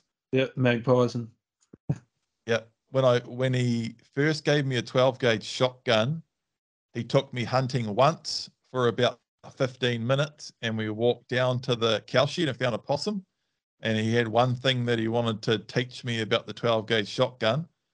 Um, and he shot a possum out of a tree from about 20 yards. And you know what a 12 gauge shotgun with bird shot does to a possum at 20 yards? It's there's basically nothing. You can't see any, you know, maybe a couple of pinholes. And then it was a single barrel shotgun, and then he reloaded it and put it point blank to the possum and blew it in half. And he said, See that? And I said, Yep. He said, Okay, there's the gun. that was his safety. That was his safety. safety briefing. Oh, I'm sure you understood it. I Yeah. did. His, his other question was um, um, since you've now gotten into the dog training and you've been doing this for quite some time, would you even bother going hunting without your dog? Uh barely. Yeah. Yeah. Barely. Um I would. I would. And there's a couple of situations that I think about sometimes. Um places in New Zealand where you're not allowed to take a dog that I'd like to go hunting. Um I'm- I'm going to be making some videos soon, just sort of general hunting stuff that I might want to talk about stalking deer without a dog. So I might do it like that. But Yep. uh, yeah, other than that, when it's it's for a you know particular purpose, yeah, not really. And it's really You're going to drop. You're going to drop your success rate quite a quite a bit, I imagine. Yep. I Yep. will. Yep. And it'll just be kind of like missing an arm or a leg, you know. Yeah. Yeah. Weird. No, understood. Okay, that they were Frank's two questions that I told him I'd ask. My last one, and I'm sure Mark's got some more, but I'm going to keep going. So, sorry about that, mate. Um, Go for it, man. because we live in Queensland, Mark and I live in Queensland, and we don't have the ability to just wander out and go hunting in Queensland because there is no public land hunting in Queensland at all. A lot of us don't have access to blocks, so we travel a lot, which means there can be quite large breaks between hunt trips. Is there a specific type of thing that you might do with an indicator to ready it for a hunt if it's been inactive for four or five months? COVID would have been a great example. People just couldn't get out. Is there are there specific drills or any you know, or a dog's just going to pick this up normally or naturally when you go put them back in the bush? They're just going to instinctively get back on track, or should you be doing some pre work? Yeah, look, I, I had a similar question. I, probably to me it was more about stickiness. So what's you know, it, it, the same way of saying it. If I were to, to do it, and I might be hunting once every couple of months, what's the kind? Is there a is there a timeline here? Is there a horizon when we start to lose this, or and how might you do something about keeping that dog at that level? Mm. Um, yeah, really good question.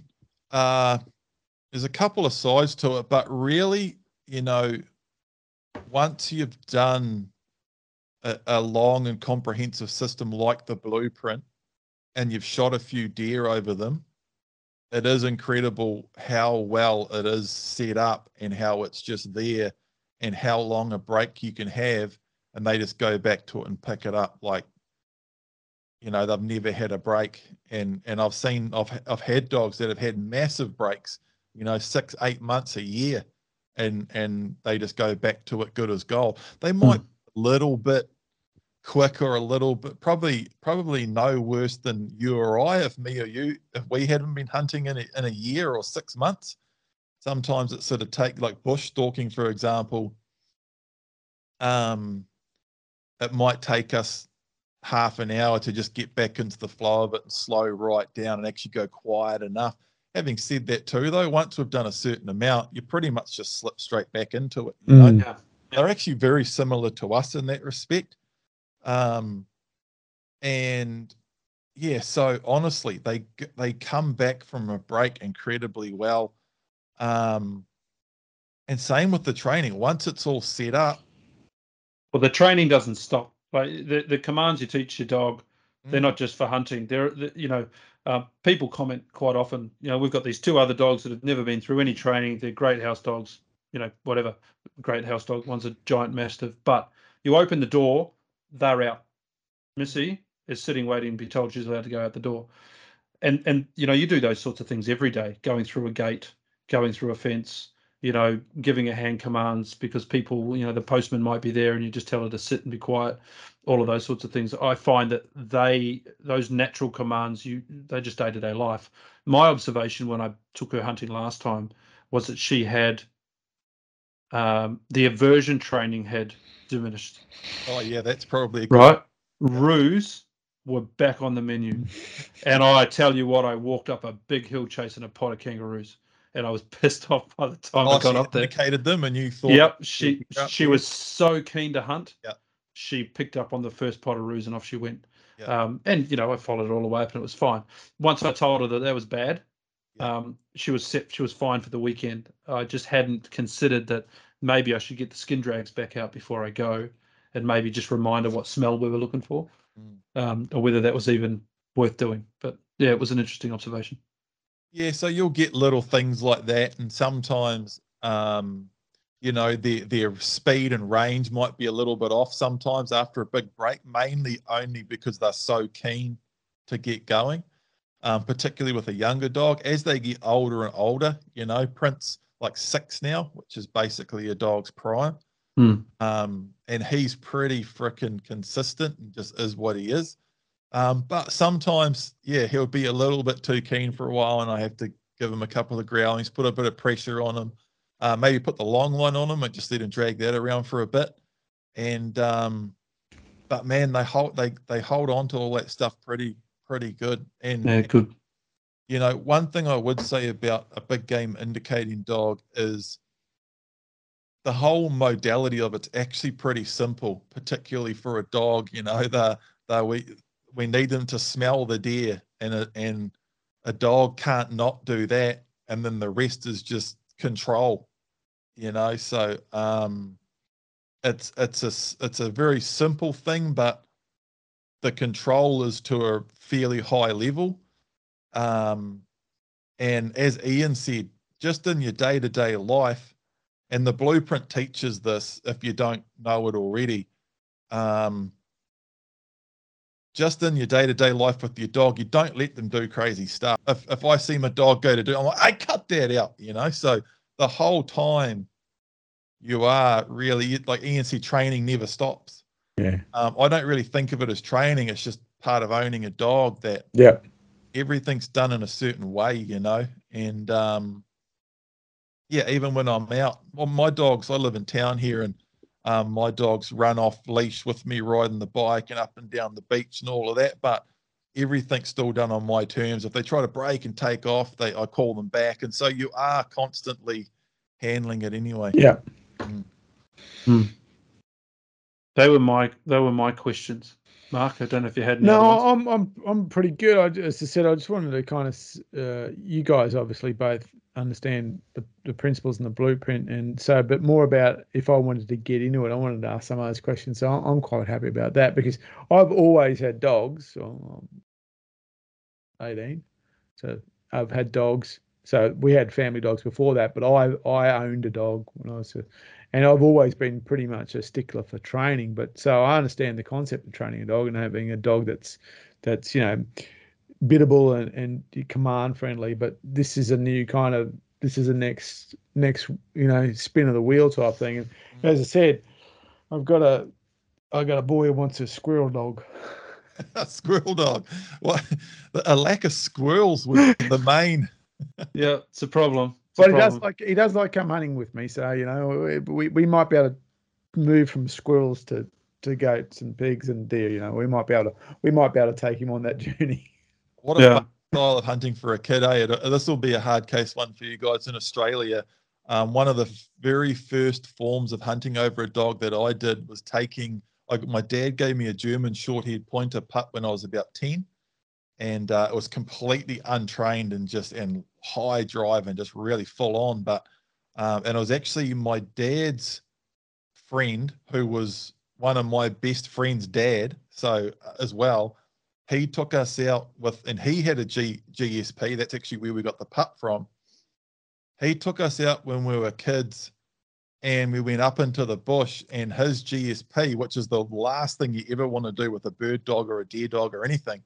But um, his dog was just treeing possums. So very, Ah. very similar to that style of squirrel hunting that you're talking Yeah. about. And um, then he was shooting them. So he sort of showed us that style of hunting. And then we used to do that with my GSP when we were about 10 or 11 and we'd go up into the bush at the back of the farm and my GSP would tree possums and then we'd shoot them with the, with the air rifle. And, and yeah, that was something about that was really fun as a kid. But that was, you know, the beginning of watching a dog work and reading Yeah. a dog and all of that. Cool. Yeah, it, look, look, it certainly changed the way that I hunted. Like I said before, it I, I had a purpose to start with, and that was I needed a dog to track blood because I cannot see red on the ground. Mm. It doesn't matter if it's on green or it's on brown, unless the sun shines off it and it shows a bit of a gleam of the sun. I, I just can't see blood. So you know, I was shit scared of that. You know, happening and, and me not being able to find something or track it down. And the type of hunting we do, you know, you you know, you're shooting deer in the bracken fern. You know, once they go down into that fern, Oh, yeah. it's very difficult to find them. So having a dog that, that was the ultimate. Having an indicating dog was was a you know an awesome byproduct. Uh, and finding the program was was really good because we've got a, a really nicely trained dog. As as uh, much as my wife thinks that it's the most ridiculous thing in the world to have a dog that gets in the way all the time, Mm. she's always in front. so she thinks that's a pain in the ass, but that's all right. We could deal with that. Um, but other than that, I think um, I think if you if you're looking at getting into dog training, it's a great program. Even if it's just for a family dog, the other the other program that you've got is excellent. Um, uh, look it up. We'll put the the links on the page for people to go and have a look. Uh, post up any other questions. We'll fire them your direction, Paul, and if you answer them, that'd be great. Um, but other than that, I think we'll call it uh, at uh, over two hours of chatting. It didn't take long. and uh, I just want to say thanks. It's been a, a great chat, learning a bit more about your, your background and your history. And um, yeah, I'm sure people will get a lot out of this. No, thank you. Thanks a lot for having me on. I really enjoyed it. Mate, Awesome. It's, yeah, it's been great having you and, and certainly learned a lot. And I think we'll we'll um we'll post a link to that book too, mate. We might you might have to go on a second run or something. We'll get some we'll try and get some movement on that book as well, I reckon. Uh, when you're ready to come over to Australia and um, uh, you know you can fly your dog here. There's no quarantine once you get here. And um, It's a hundred percent on the bucket list, and I'm serious about that too. Yeah, well, if my my next trip to New Zealand, mine will be coming with me. This, you know, it's it's the cost of another seat on the plane. too bad, eh? No, no. If it costs you um, five or six hundred dollars return, it costs your dog pretty much the same. It's just a long day for them in the crate, but you pretty much drop them off first thing in the morning, and you pick them up when you land, and um, they go out and have a wee on the airport lawn, and off you go. Is there Yep. any? I've heard rumors about big costs and testing and uh, quarantine or something, but it's Not- Not between not between Australia and New Zealand. I, I moved over to New Zealand for um, my wife and I moved over there for three years some time back, um, and we took all three of our dogs and literally dropped them off in the morning at the uh, at the dog handlers at the airport, and they came off on the baggage carousel with the rest of the stuff. Yeah, that's interesting. And what one other question quickly is what would be the story with me obtaining a firearm over there or bringing one over, something like that? Visitor's permit. Yep, you can bring your rifle. You, there's um, there's a one former that you've got to fill out to import a rifle to Australia, um, and there's a one former to export your rifle back out of it. It, you know, once you know the process, it's quite simple. You know, I take groups of people the other direction. It's the same process in reverse. Um, it's easier if you buy rounds here than bring them with you. If you're a reloader, you know, find a factory round that's going to suit you and and use that because it, it, yeah, quarantine can be fun with rounds. You know, on on your permit, you say one rifle with X scope and um, one box, 20, 20 rounds of Sako, whatever. Mm. Um, when you come back after shooting one round, the quarantine says, well, you said you had a box of 20, you've only got 19. That's not what you said on your form. I'll take the rest. Yeah. We've had that happen. Um, so there's there's there's ways around, but it's it's honestly it's a form. Uh, I think it's um, 30 days before you've got to fly, you've got to submit it. They send you all your permit paperwork. If you go through the motions, it's it's done and dusted. That's it. I'm doing it, and I'll be picking your guys' brains on some spots too when I come. No, when you're ready to go, that yeah, won't we'll be take hard. you, mate. You won't. We don't. You don't need to pick us. We'll take you. Just unscrew the can off the front of it, otherwise That's it'll right. go missing. That at that that'll, customs. that that'll that'll that'll cause you some grief. yeah, Roger that. Yeah, awesome, man. All right, we'll let you go. Thanks again. Awesome, guys. Thanks, guys. We'll see you later. Eh? Been great. Cheers. Peace out.